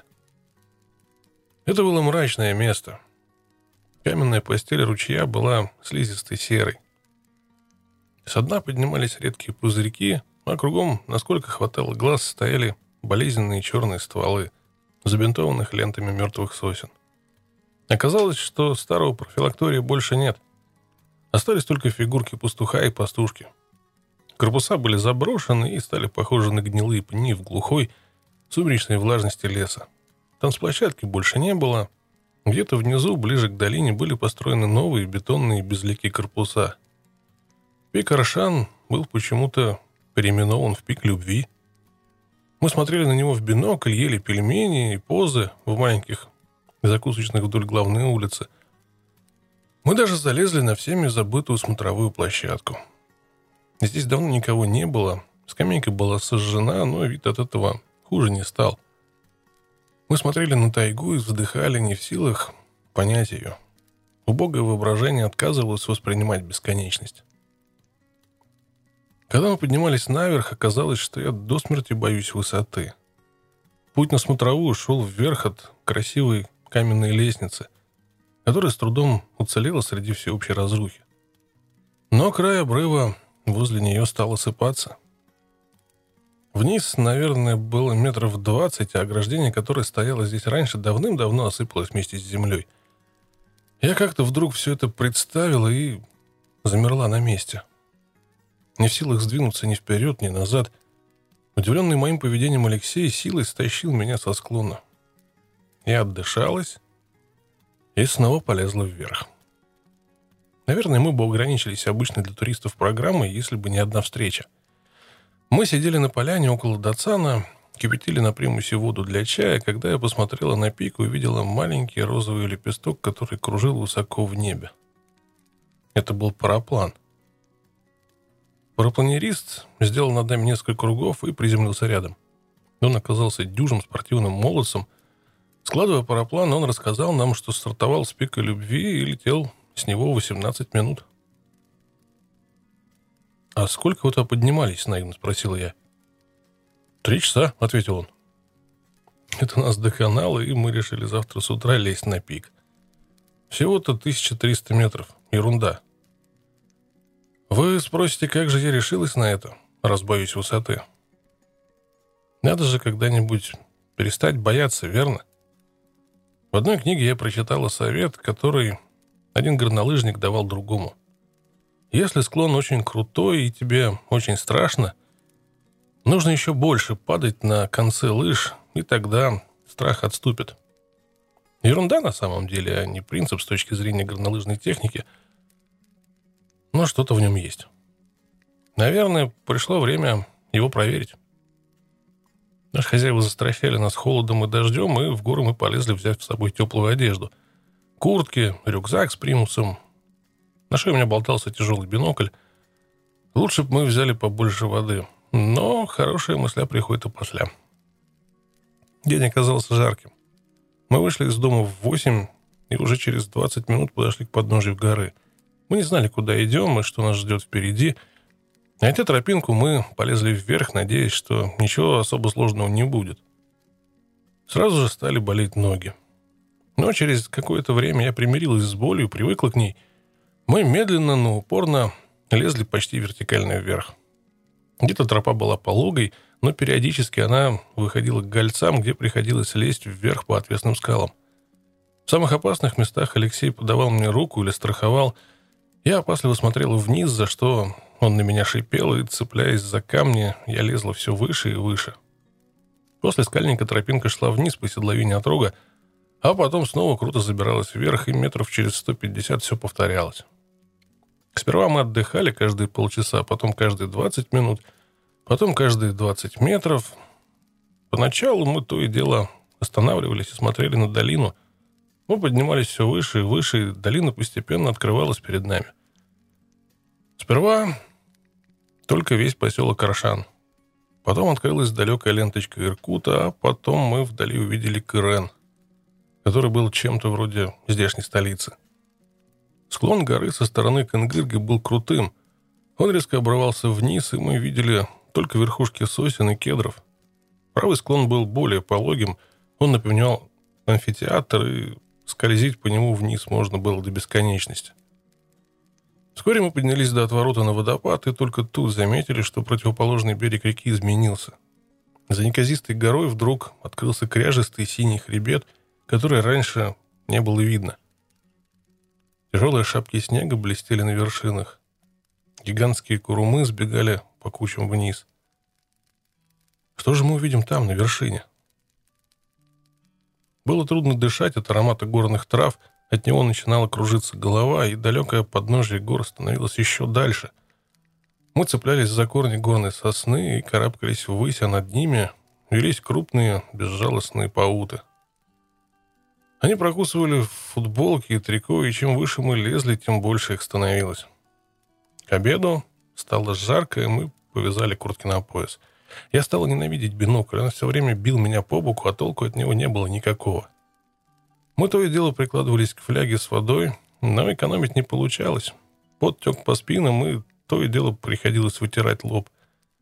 За каждым скальником тропа снова шла вниз, а потом беспощадно поднималась наверх, чтобы вывести к очередному скальнику. Это начинало надоедать. Больше всего меня напугал почти отвесный склон, поросший ярко-зеленой травой. Я хваталась за траву, она не выдерживала вес моего тела и оставалась в руках, показывая солнечному свету длинные белые корни. Чернозем усыпался вниз, а заросший этой же травкой крутой цирк кончался, наверное, где-то далеко в долине. Когда мы окончательно устали и сидели на корне большого дерева, медленно и лениво отмахиваясь от паутов и слушая щебетание беспечных птиц, подумывая о том, не пора ли повернуть назад, на тропинке показался мужчина. Высокий, лет 35-40, одетый в яркое трико и беленькую чистую футболочку. Он, беспечно обмахиваясь веткой, прошел мимо нас, стройный, свежий. Он приветливо улыбнулся, глядя на наши вспотевшие физиономии, спросил, не были ли мы наверху, и ушел дальше, все так же уверенно ступая. Мы посмотрели друг на друга, и в наших глазах читалась одна и та же мысль. Неужели мы такие слабаки? И мы с новыми силами рванули на штурм. Через час мы вышли на край горного хребта. Нужно было подняться по вертикальной стенке, потом пройти по коньку толщиной в ладонь, а потом тропа снова уходила вниз, чтобы потом подняться вверх. По коньку скалы я уже ползла. Справа, вровень со мной, виднелись макушки рослых сосен. Они корнями цеплялись внизу за крутой склон. Я уже ничего не боялась. Наверное, я вдруг стала совсем белой, потому что Алексей остановился и сказал. «Мне кажется, у тебя тепловой удар. Давай-ка устроим привал». Я только мотнул головой и сползла левее. Тут был крохотный пятачок качковатой земли.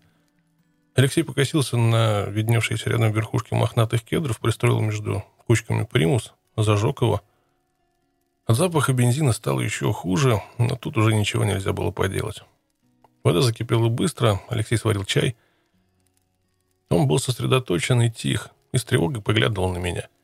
Я сделал несколько глотков и тут же отдала ему кружку. Сладкий чай комом застрял в горле.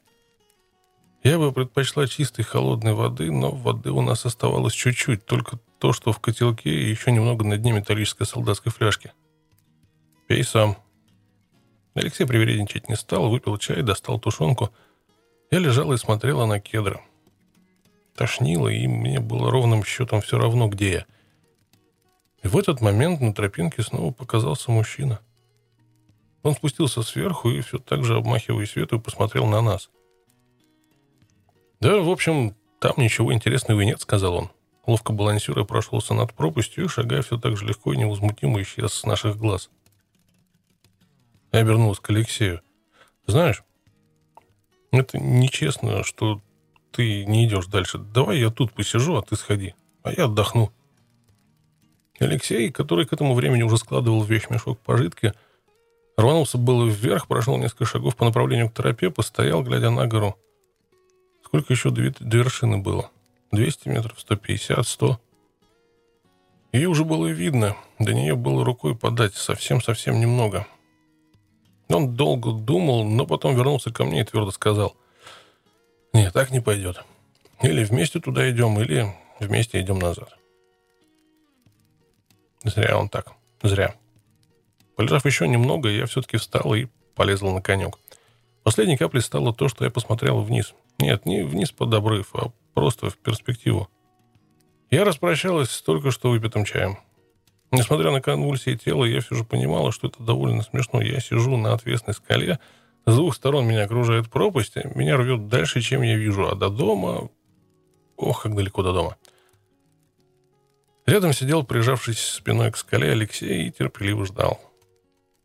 Когда последние остатки воды покинули желудок, стало немного легче. Правда, теперь очень хотелось пить. Алексей буквально на руках стащил меня со скалы, и мы двинулись вниз. Дорога вдруг оказалась бесконечной. Кроссовки скользили по камням, нещадно палило солнце. Набегавшая со стороны ущелья тучка, на которую Алексей то и дело с опаской поглядывал, не принесла с собой ни ветерка, ни облегчения. В ветвях сердито верещали и ссорились белки, а альпийские травы пахли уж настолько дурманно, что мы шли вниз, словно в угаре. На травянистом склоне я поскользнулась и слетела бы в далекий зеленый цирк, если бы не Алексей. Он вдруг сильно схватил меня за запястье и удержал. Когда мы спустились, был уже вечер. Мы брели по заросшему парку между зарослями черемухи и искали воду. «Воды, воды!» — молил я все и всех. Мы, наконец, вышли к полузабытому каменному фонтану в тени четырех елей. Здесь бил ключ — Алексей набрал ледяной воды, от которой ломил не только зубы и лоб, но даже затылок. Я вытянулся на холодном камне и долго лежала, прикрыв глаза сгибом локтя. Периодически припадала к фляжке, но напиться сразу не смогла. Отдыхала, потом пила снова и снова. Уйти оттуда нас заставила компания курортников.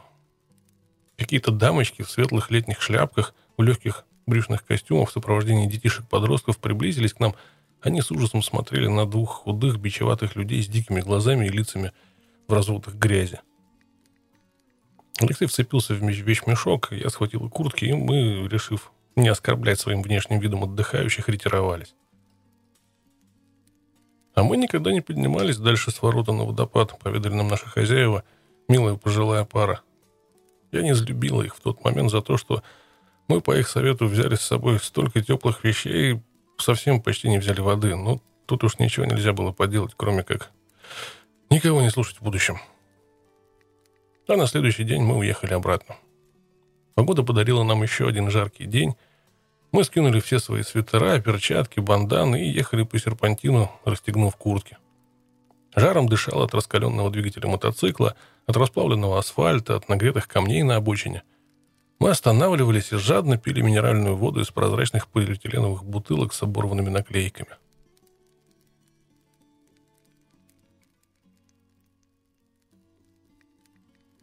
Котелок. 1999 год, 28 июля. Вторая поездка в этом сезоне была не такая удачная. Да что там говорить, неудачи посыпались на нас, как из рога изобилия. Это была поездка в Байкальск на рок-фестиваль. Я не очень люблю громкую музыку, но у Алексея сохранилось совершенно сказочное впечатление от прошлого года, о которых он рассказывал в захлеб. Накануне я долго не могла уснуть, и утром встала вялая, сонная, ничего не соображающая. Надо было плюнуть на все и как следует выспаться, но нас ждали иркутяне, и мы отправились в гараж. Резкий упадок сил у меня бывает довольно редко, и избавиться от него можно только одним способом – отлежаться. Но Алексею этого объяснить не смогла, и он так и не понял, что сегодня от меня нельзя ожидать подвигов. Неудачи начались с того, что Алексей решил, что мой синий мотоцикл слишком тяжелый и неповоротливый, и заявил мне, что я поеду на его соло, а он на моем Урале. Я согласилась, потому что большой разницы не увидела. Оказалось, наши мотоциклы не согласны с Алексеем. Они в раз отказались заводиться с полпинка, и на каждой остановке нам приходилось заводить их минут по десять. Байкальское вредное небо снова поливало всех дождем, а Виктор Макаров изливал свое презрение в основном на меня, поскольку был уверен, что это по моей вине мы едем так медленно. На этот раз он был сильно не в духе, и в этом были Виноваты дела сердечные. Зимон познакомился с маленькой, хрупкой, 18-летней девочкой со стеклянными глазками и совершенно неподходящей кличкой Пантера, которая громко, самоуверенно говорила, что летом она купит себе иш с водяным охлаждением, а на следующий год японца. По-видимому, Виктор подпитал недвусмысленные надежды на развитие отношений и рассчитывал, что все решится в Байкальске – но в последний момент «Пантера» на отрез отказалась с ним ехать и даже, по-видимому, объяснила, что между ними никогда ничего не будет. Он ехал злой и всю желчь изливал на нас. Нам было стыдно, потому что и Виктору, и Илье, и еще каким-то незнакомым ребятам на Белой Волге приходилось ждать, когда же мы распинаем свои мотоциклы. Тут, наверное, надо объяснить. Дело в том, что каждый советский мотоцикл имеет свой неповторимый характер. Одному, чтобы он быстро завелся, достаточно приоткрыть заслонку воздушного фильтра, другому приподнять обогатители, третьему не хватает и того, и другого. Ему, например, надо подкачать бензинчику, то есть, не включая зажигание, несколько раз топнуть ногой по кику. Каждый мотоциклист, привыкая к своему мотоциклу, часто не может завести чужой сразу. Тут нужна взаимная привычка, достижение некоего соглашения между железом и человеком. Иначе ты никуда не уедешь. Каждый из нас привык к своему мотоциклу и не мог быстро завести чужой. есть еще один нюанс. Если с самого начала порядок завода изменить, к примеру, нужно было только приоткрыть заслонку воздушного фильтра, а вы вместо этого накачали в камеру сгорания бензин, и теперь вы пытаетесь исправить положение, открыв заслонку, то у вас ничего не выйдет. Вы будете долго стоять и топать, пока залитые бензином свечи не решат, что наконец-то весь лишний бензин испарился и не дадут долгожданную искру. Алексей злился, а я была готова заснуть прямо на дороге. Когда мы миновали Култук, пошел сильный дождь. На железнодорожном переезде перед Слюдянкой я то ли неудачно тормознула, то ли не вовремя переключилась – Заднее колесо пошло юзом на идущих наискось рельсах. Сиденье мотоцикла само выскользнуло из-под меня, и мотоцикл ушел в сторону. Я успел выставить ногу и осталось стоять на скользком деревянном поребе переезда, а мотоцикл, упав на бок, пролетел через рельсы и замер, опершись на дугу, как павший вороной конь, блестя своими лаковыми боками. И не успел еще затихнуть лязг падения, как рядом в воздухе словно ее нарисовали. Возникла Здоровущая рослая тетка в железнодорожной жилетке принялась базлать на весь притихший от дождя простор. «А убирайте нахер свой мопед, а то сейчас состав поедет, с ума посходили!» Быстро убрать с переезда мотоцикл я не смогла, селенок не хватило. Алексей уехал вперед, чтобы поставить там мотоцикл и вернуться назад. Так что тетке надо было немного подождать. Но не успела я опомниться, как чьи-то сильные руки подхватили и меня, и мотоцикл, и осторожно перенесли куда-то вперед, и там поставили все на асфальте, даже поинтересовались. «С тобой все в порядке, сестренка?» Это были незнакомые ребята из Волги. Они ехали сзади и видели мое неудачное падение. Я поблагодарил их, потом подбежал Алексей, и мы откатили мотоциклы подальше, к закусочной. Пока заводились, через переезд прошел длинный, как год состав, груженный углем и песком. Значит, тетка обозлала не зря. Когда мы прибыли в Слюдянку, я была в полуобморочном состоянии, как будто еще раз сходила на пик любви. Все-таки 200 километров по серпантину. Я хотела спать, спать, еще раз спать, и больше меня не интересовало ничего. Я никак не могла понять, почему мы должны заезжать к незнакомому байкеру по прозвищу «Доцент», но Алексей и Виктор так свирепо на меня посмотрели, что мне пришлось уступить. «Ты его просто не помнишь. Он приезжал на закрытие в прошлом году», — сказал Алексей. «Будет некрасиво, если мы к нему не заедем. Да и дождь переждать надо». Он жаждал мужского общества, а я... я этого не понимала. Перед двухэтажным домом стояло несколько мотоциклов. В темной квартире доцента пахло перегаром, вчерашним винегретом и табаком.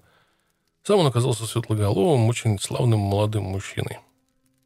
Алексей и Виктор сразу, сразу ушли вглубь квартиры по заваленному одеждой коридору здороваться с ребятами из Турунтаева. Я устала, села на крашеный кабинет в грязноватой, бедно обставленной кухне и головой прислонилась к холодной стене. Глаза закрылись сами собой. «Да ты вообще никакая от усталости», — сказал внимательный доцент. Я кивнул и в двух словах объяснил, почему. «А, «Помоги мне, пожалуйста», — попросил он. «Там куча голодных мужиков, сейчас они встанут, жрать захотят. Пожарь котлет. Вот тут их целая пачка». Я стояла возле плиты на чужой кухне в полном одиночестве и жарила котлеты для нетрезвых турунтайцев, которые приехали на Слюдянку еще вчера и успели отдохнуть и выспаться, и падала с ног от усталости. Потом от плиты меня прогнал доцент, он сказал, чтобы я шла в комнату. Там, сидя прямо на полу, смотрели телевизор. Я думала о том, каким ветром меня сюда занесло и что я вообще здесь делаю. Потом все наконец высыпали на улицу. Дождевые облака снесло в сторону неугомонным байкальским ветерком, а из-за низких желтоватых сопок показалось небо. Доцент, который никуда не ехал, так как у него накануне по пьянке отобрали права, посмотрел вверх и сказал, «Сегодня дождя больше не будет». «Ему можно верить», — захохотал Андрей Зверев. «Барометр? Твой?» Он заинтересовался моим мотоциклом, прыгнул на него, выжил тормоз и несколько раз качнул вилку. «А вилка не работает», — обрадовался он. «Ну, что это такое, видишь?» Он качнул еще раз, я посмотрела. Вообще-то вилка работала. Но плохо. Зверев пересел на свой мотоцикл, который еще в прошлом году мне казался верхом совершенства. Сейчас я видела, что модный бак капли покрашен чуть ли не кисточкой, Заднее крыло проржавело, поворотники были от другого мотоцикла, да и двигатель неплохо было бы отмыть от масла. Зато вилка у него работала. Зверев это сразу же и продемонстрировал. Пока я рассматривала свою вилку и соображала, что к чему, рядом со зверем появилась женщина. Она была толстой, бесформенной, черноволосой, у нее было широкое лицо землистого цвета и узкие злые глаза. «А ну-ка иди сюда», Властно сказала она и вытащила Зверева из седла, ревниво поглядывая в мою сторону. «Кто это?» — тихо спросил я у Алексея. «А это Звериха. Матрена Зверева, жена Андрея». Я погасилась на Зверюху, а она в ответ зыркнула в мою сторону. «Да уж, попадись такой». Мы долго ждали, пока остальные проснутся, оденутся, сойдут вниз и распинают свои такие же сонные мотоциклы. Я висела на руле и думала, что сойду с ума от ожидания. Я очень надеялась, что все мы сразу поедем в Байкальск, но не тут-то было. Всего очень большой и довольно вонючей толпой от мотоциклов тянуло выхлопом несгоревшего масла, от водителей разило перегаром. Поехали куда-то еще. Остановились на чистой, светлой, широкой улице возле деревенского дома. Калитка распахнулась, оттуда вышел Белецкий. Но он был при порном параде в новенькой серой косухе символикой знаменитой американской 66-й трассы. На шее повязана бандана с красно-синим байкерским флагом. Образ завершали щеглиские джинсы клиши и отделанные металлическими бляшками сапоги казаки. Он выкатил из гаража отполированную Ямаху. На заднем брызговике, который был прикреплен большой золотистый орел. Я чуть не засмеялась. Так вот в чем была задумка. А теперь они вдвоем со Зверевым поведут колонну в Байкальск. «Может, поедем потихоньку?» — спросил я Алексея, но он не отреагировал, завороженный байкерским коллективизмом. Он был как в трансе. Его глаза ничего не выражали, и понять, о чем он думает, было невозможно. Одновременно с этим он был сильно возбужден. Он просто отмахнулся от меня. Около часу мы топтались у полисадника, кого-то ждали, подъезжали местные ребята в кожаных куртках и джинсах с клепками по всем швам, на явах. Потом снова уезжали, потом появлялись снова. Улица то и дело наполнялась ревом, мне стало жаль местных жителей. Они-то тут при чем? Потом, когда солнце уже перевалило за полдень, вдруг все засобирались, мотоциклы взвыли, и вдруг снова наступила тишина. Я заглушила свой мотоцикл и оглянулась. Ну что на этот раз? Выяснилось, что кто-то из ребят обронил в траву ключ зажигания. Добрых полчаса двадцать здоровых, затянутых в кожу мужиков в 30-градусную жару топтались по травке и искали ключ. Когда они его нашли, я была готова плюнуть на все и уехать домой даже если бы мне для этого пришлось оставить здесь Алексея. Но он назвался груздем «Полезай в кузов», и я поехала дальше. На незнакомом серпантине мне быстро надоело соревноваться с лихачащими пацанами на чадящих хижах и восходах, и я стала уступать им дорогу. Сама я здесь еще не ездила, они же чувствовали себя на дороге, как у себя во дворе. Они знали каждый поворот, каждую выбоину на асфальте – а мне вдруг стало страшно на крутых разворотах у скальников, когда дорога поворачивала на 180 градусов, а радиус разворота едва достигал 10 метров. Не буду я за ними гоняться. Решила я, как уеду, так и поеду. И поехала, как умела. Не стреляйте в пианиста, ну, то есть в мотоциклиста. То есть в мотоциклистку. Она просто очень устала. Она поспит, и все будет нормально. Колонна уходила все дальше, я ехала все медленнее, утешая себя тем, что жить я, согласно пословице, буду очень и очень долго. На этот раз меня не радовало ни шагающая по сопкам лэп, ни скалы, ни седая поверхность поблескивающего Байкала. Да и от фестиваля я уже не ожидала ничего хорошего. Я ехала и засыпала. На одном из поворотов я вдруг обнаружила, что они остановились. Ожидая всего чего угодно, я подъехал к колонне. Меня встретил Зверев. Алин, а что, ты быстрее ехать не можешь? У нас вон журналистка из Слюдянки на скутере едет, и то не отстает. Я разозлился. Да какая разница, как я еду? Я в вашу колонну не напрашивалась, я могу и одна ехать, но он меня не слушал. Ты уж постарайся, езжай побыстрее, мы же все вместе. Я пожал плечами, а он будто принял это за согласие. Когда мы прибыли на место и разместились, было уже около 7 часов вечера. Нас задержала охрана, они не хотели пропускать на территорию лагеря мотоциклы. Подозреваю, они не ожидали от байкеров ничего хорошего. Мы были похожи на Орду.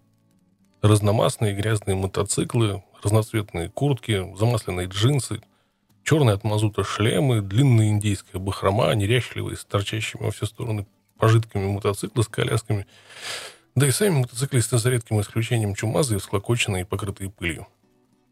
Дешевые клепки на дешевой галантерейной коже, перчатки с обрезанными пальцами, канистры с маслом и бензином, шальные глаза и непременное пиво в руке. Был, конечно, чего не сторожиться. Галдя, вопя, сигнали тарахтя, колонна проехала мимо сцены, на которой выступала какая-то группа, мимо палаточного городка рокеров и остановилась где-то в глубине территории, в густом березняке. Я сразу заметила, что мы остановились в болоте, и в палатке будет сыро. Мы отыскали между кочек более-менее подходящее сухое место и поставили палатку. В предвкушении долгожданного отдыха и ужина я ведь не ел с 7 часов утра, а много ли съешь на завтрак, если не выспался. Я раскидывала в палатке вещи, как вдруг услышала снаружи шаги. Я насторожилась, не ожидая ничего хорошего. «А что, Леха, котелок-то у вас есть?» «Есть? Ну, хорошо, а то, сам понимаешь, пацанам пожрать сварить надо», — услышал я голос Белецкого. «Давай сюда». Послышалась возня, звякнула душка котелка, и шаги удалились. «Да что ж это такое?» Я выглянул наружу и встретился взглядом с Алексеем. «Ты отдал им наш котелок?» «Ну да. Наш котелок». «Ага. Котелок». Наш котелок, наш единственный котелок. Я готова была заплакать и крепилась изо всех сил. Я есть хочу и пить хочу. Я не ела с 7 утра, и воды у меня во рту тоже не было уже 10, нет, 11 часов, а ты отдал котелок. Я больше не могла говорить. Почему я должна отдавать котелок тем, кто сильнее меня, кто лучше знает дорогу и кто, к тому же, уже отдохнул, потому что приехал еще вчера? Почему? Я заберу. Я опомнилась и вздохнула. Нельзя, иначе они скажут, что ты жмот. Мы могли бы сварить поесть, а потом дать котелок им. Это было бы справедливо. И почему они не могут возить котелки сами? Почему им всегда кто-то что-то должен возить? И тут снова показался Белецкий. «Че, Лех, вы пока здесь? За мотиками присмотрите, мы пошли туда». Это было уже слишком. Котелок исчез. Готовить ужин никто не собирался, все пошли пить и веселиться, я сидела голодная злая, словно бездомная собачонка. Если бы у нас были деньги, мы могли бы пойти купить что-нибудь поесть, но денег у нас почти не было, только на бензин и немножко на пиво. Не то чтобы я умела долго злиться, просто толку в этом не было никакого. Надо было подсуетиться, раздобыть хотя бы воды. Без еды еще можно как-то прожить. Сторожить мотоциклы? Сами посторожите. Вечерело. Костры светились в темнейшем березняке, как путеводные огоньки. Молодые, лохматые ребята в рваных джинсах быстро растаскивали ворох досок и горбыля. Мимо нас продефилировали, спотыкаясь и хватаясь за ветки друг за друга парень с девушкой. У парня на голове был зеленый ракес, а девушка была наголо обрита. Глаза у обоих были пустыми, как стекляшки в дешевых бусах. Алексей проводил их удивленным взглядом. Мы прошли по скользкой от грязи тропинке, Потом поднялись на бугор, свернули направо и оказались на большом стадионе. Вдали располагалась сцена, на которой кто-то пел. От звука ударных толпа плавно дышала, словно море, поднимаясь то вверх, то вниз. Они танцевали.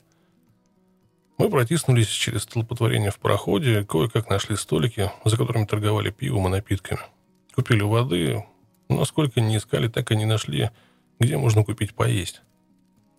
Где-то у самых ворот работало кафе, выдавая проголодавшимся порции картошки с рыбой, но нам это было не по карману, и мы повернули назад. Еще немного походив по стадиону, послушав какофонию, которая лилась из динамиков, мы неторопливо, прихлебывая синтетическую бурду из банок, вышли на берег Байкала. Гораздо интереснее было смотреть на напившихся молодых панков, бородатых бардов с гитарами и татуированных неформалок с металлическими палочками в носу и с бусами на лодыжках.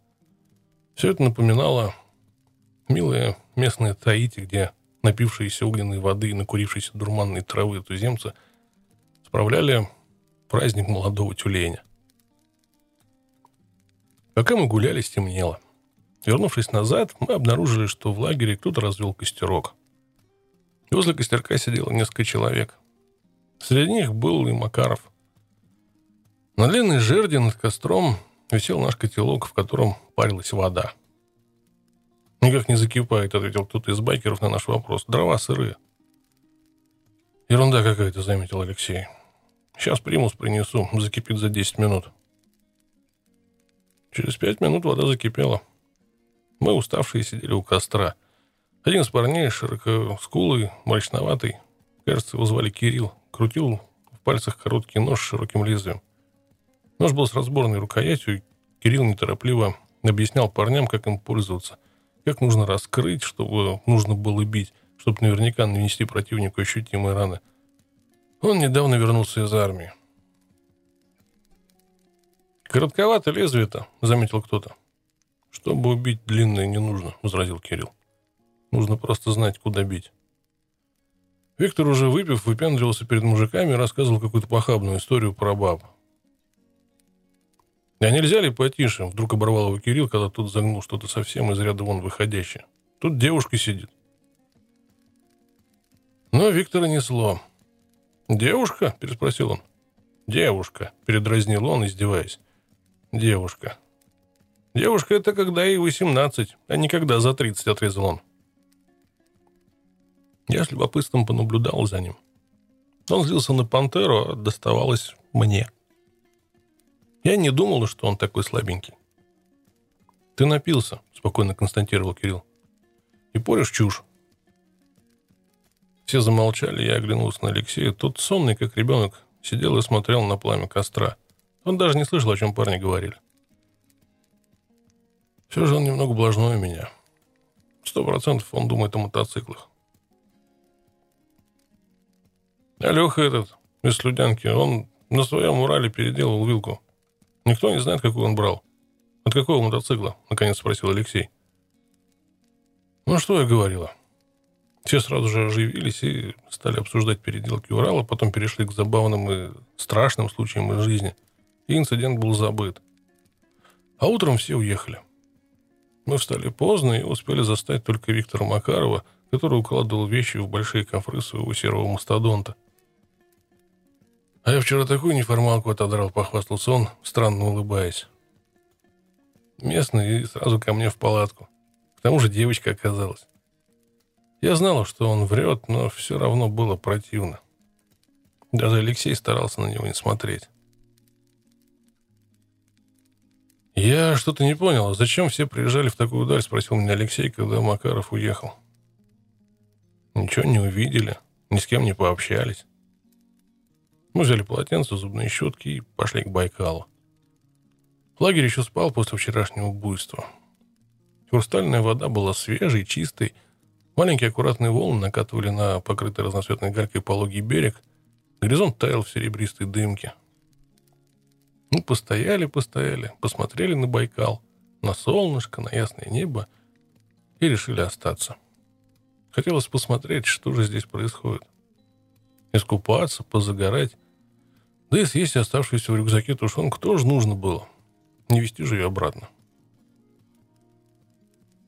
«А, интеллигенция сраная, зубы хотят чистить», — услышал я на обратном пути злорадный вопль зверихи.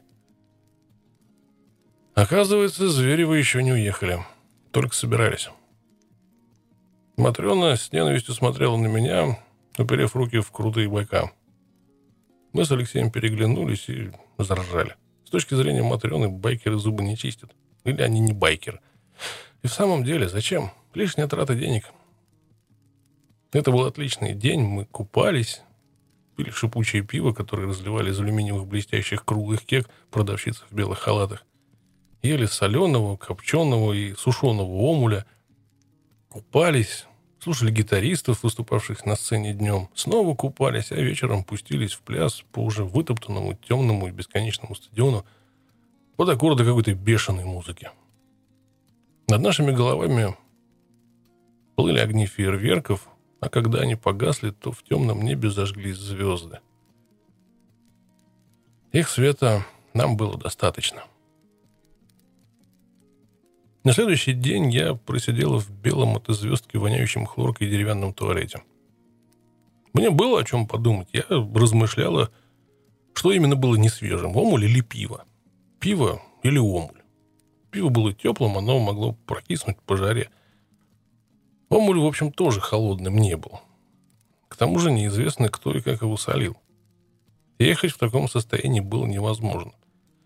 Болела голова, слегка подташнивала, я лежала на коврике с умирающим видом, а несчастный Алексей сидел и смотрел на меня, ожидая, когда же мне станет лучше. В конце концов, я нашла в своей аптечке неизвестно как уцелевшую таблетку антибиотика, выпила и слабо скомандовала. «Ну что, сидим? Собирай пожитки». Последним Алексей выдернул из-под меня коврик, свернул его, прикрепил, поднял меня за руку и подтолкнул к моему синему мотоциклу, на котором были наваленные вещи, перчатки, куртка, кожаный бандана, шлем, шапочка. Я смотрел на все на это с отчаянием. От запаха бензина накатывали приступы тошноты. Но все оказалось не так уж и плохо. Прохладный ветер обдувал лицо, дорога отвлекала от плохих мыслей и переживаний, и до самого Култука я развлекала себя тем, что училась спускаться накатом. Все было просто отлично. Каждый из нас ехал на своем мотоцикле. Уралы и не думали капризничать, они словно узнали нас. Мы миновали Култук, выехали на Серпантин. Я едва поспевала за Алексеем, который просто обожал эту дорогу. Кажется, он мог ездить по ней каждый день. Ему нравилось разгоняться на спусках, закладывать мотоцикл в крутые виражи, выравнивать его после поворота, гадать перед новым изгибом дороги, войдет или нет мотоцикл в поворот, если добавить еще газу. Мне серпантин давался с трудом. Ворота не просматривались, а дорога все время норовила свернуться в лист Мебиуса. Голова от этого просто кругом шла. Иногда казалось, что еще немного, и я поеду вверх ногами, ну, то есть вверх колесами – Поэтому Алексей ушел вперед, а мне ничего не оставалось, как стараться не отстать. Я разгналась, чтобы въехать в горку, как вдруг мотоцикл перестал слушаться ручки газа, и я услышала странный звук заднего колеса. Вжух, вжух, вжух. Я еще успела свернуть на узкую обочину и схватиться за тормоз, чтобы мотоцикл не укатился назад. Алексей вернулся не сразу. В пылу погони за каким-то автомобилем он не сразу заметил пропажу. Еще не доехав до меня, он уже кивал головой, беззвучно спрашивая, ну, что еще стряслось? Когда он остановил свой мотоцикл рядом, я объяснила, как могла, что произошло. Алексей смотрел колесо, я, подражая ему, сделал то же самое. Он вздохнул и снял шлем. «Все, приехали». «Че? Что случилось?» «Кардану хана. Кажется, шлицы срезала». «Не, не срезала. Канавку разбила и стопорное кольцо выдавила». Угу. Я с трудом соображал, а можно что-то сделать? Попробую. Он постарался отверткой подтолкнуть кардан на место, и после этого ремонта я проехал еще почти километр, прежде чем все повторилось. Стало ясно, что мы в самом деле приехали. Надо было что-то делать. Напротив нас оказалась небольшая полянка, справа и слева ее огораживали заросли черемухи и березняка. В общем, выбирать не приходилось. Наступал вечер, легкий, но холодный ветерок шевелил ветви черемухи. Лес за поляной затаился, ожидая непогоды. Я посмотрела на небо и дернула Алексея за рукав. «Смотри!» Черные, рваные низкие тучи летели над верхушками деревьев. «Здесь всегда так», — сказал Алексей со вздохом. «Перевал, что ты хочешь?» Мы поставили палатку, спрятали в ней вещи. Темнело. На всякий случай, вдруг кто знакомый поедет, на обочине дороги положили мой красный шлем. Но на шоссе не было ни одного мотоцикла. Зато нас позабавили автомобилисты. Ох, и падок же наш народ на халяву. Они тормозили, но не для того, чтобы помочь, а для того, чтобы стащить шлем. Останавливались, видели нас и быстренько уезжали, сделав вид, что не очень-то и было надо. Шлем пришлось убрать. «Что будем делать?» – спросил я Алексея. «Разберу задний мост, сгоняю в Студянку, переберу. Может, лучше в Иркутск?» «Иркутск слишком большой. Пока кого-нибудь найдешь, утро настанет. Рвану в Слюдянку. Помоги». Я помогла установить Урал на центральную подножку, достала ключи. Алексей быстро снял мост, обмотал ветошью, положил вещи в мешок. Начал накрапывать дождь. Он успокаивающе стучал по натянутому тенту и шумел в лифстве. Алексей надел костюм химзащиты, прикрепил вещмешок на багажник, завел соло и сел на мотоцикл. «Жди!» — крикнул он мне и на всякий случай «Держи топор поближе!» И он уехал. В поступающей темноте еще какое-то время был слышен звук мотоцикла, но потом затих и он, и я осталась совсем одна. Мы попали в непростую ситуацию. До Иркутска было 70 километров, до Слюдянки немногим меньше. У нас не было воды, еды, а еще мне было плохо. Несмотря на это, я решил не терять времени зря и насобирать дров. Просто так, на всякий случай. Ну, не сидеть же сиднем. Косясь на темную стену леса, я ходила по ближайшим кустам и стаскивала к палатке найденный сушняк, валежник. Я насобирала большой ворох дров, и когда дождь усилился, залезла в палатку и принялась ждать, сжимая в руке топор. По шоссе проносились редкие автомобили, но по-прежнему не было ни одного мотоциклиста. И тут я вспомнила, когда мы в начале пути менялись мотоциклами, мы обменялись и документами. А значит, у меня в кармане сейчас лежали документы на соло, на котором уехал Алексей. А у него в бумажнике мои документы. И что он скажет с людянкинским гаишником? Мимо поста проехать невозможно. — Я проверила свою догадку, достав фонарик и похолодела. Да, так и есть. Это документы на соло. Что ж делать-то?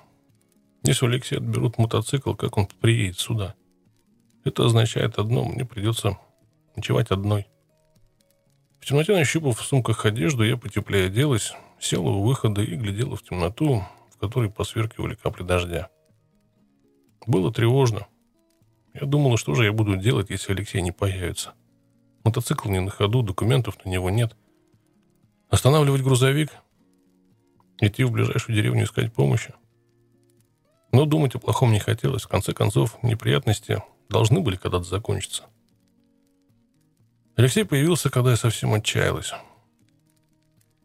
Непроницаемая темень обступила палатку со всех сторон, шумел дождь, но я сразу же услышала звук Урала. Луч фары резанул по глазам, и я услышала знакомый голос. «Ну ты как, живая?» Я вылезла из палатки. Алексей, смеясь, запихал меня обратно, сунул мне в руки что-то горячее. Это была фляжка.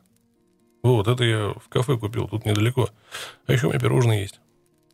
Во фляжке оказался горячий сладкий кофе с молоком, а крохотные тортинки таяли во рту. Я не буду. Я ужинал. Ешь сама. Ты как без документов-то уехал? Это цирк. Еду, еду, тут понимаю, что у меня документов нет. Я бы вернулся, но у меня бензина в баке на донышке.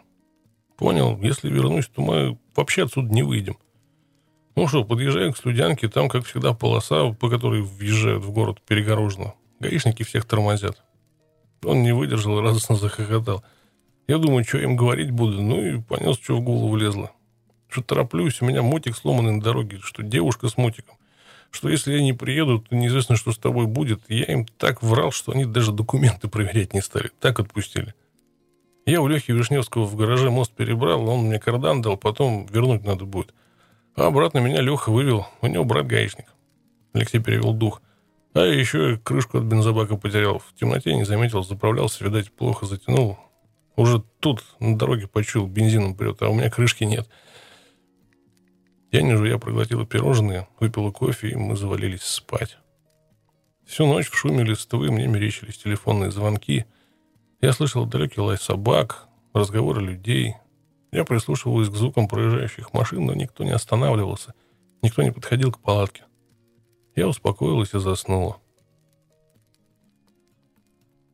Утром меня разбудил шум подъехавшего УАЗика. Было уже светло, я расстегнула спальник и выглянул наружу.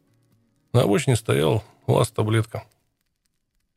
И Алексей разговаривал с доцентом. «Здравствуй, Алин», — сказал доцент. «Как ты?» «Нормально, сейчас домой поедем. Дождика бы не было».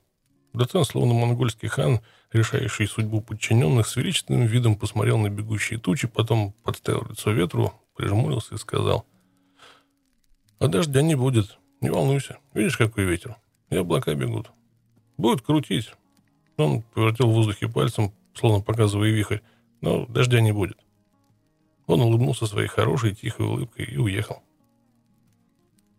Дождя и в самом деле не было. Алексей сгонял до закусочной, привез кофе, котлет, одна из которых оказалась тухлой, ее пришлось выбросить. Но на такие мелочи мы уже не обращали внимания. Мы позавтракали, Алексей быстро поставил мост обратно. Мы увязали багаж на мотоцикл и через два часа уже были дома. Но я еще долго пила таблетки и зарекалась в ближайшую неделю дотрагиваться до мотоцикла. Я почти выполнил этот зарок. Почти.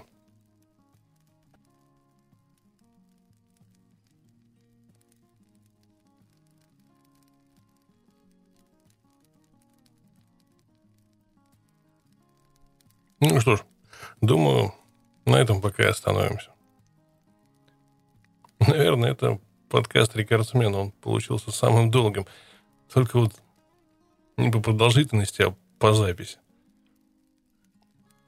В общей сложности я его записывал в вечер воскресенья, в утро понедельника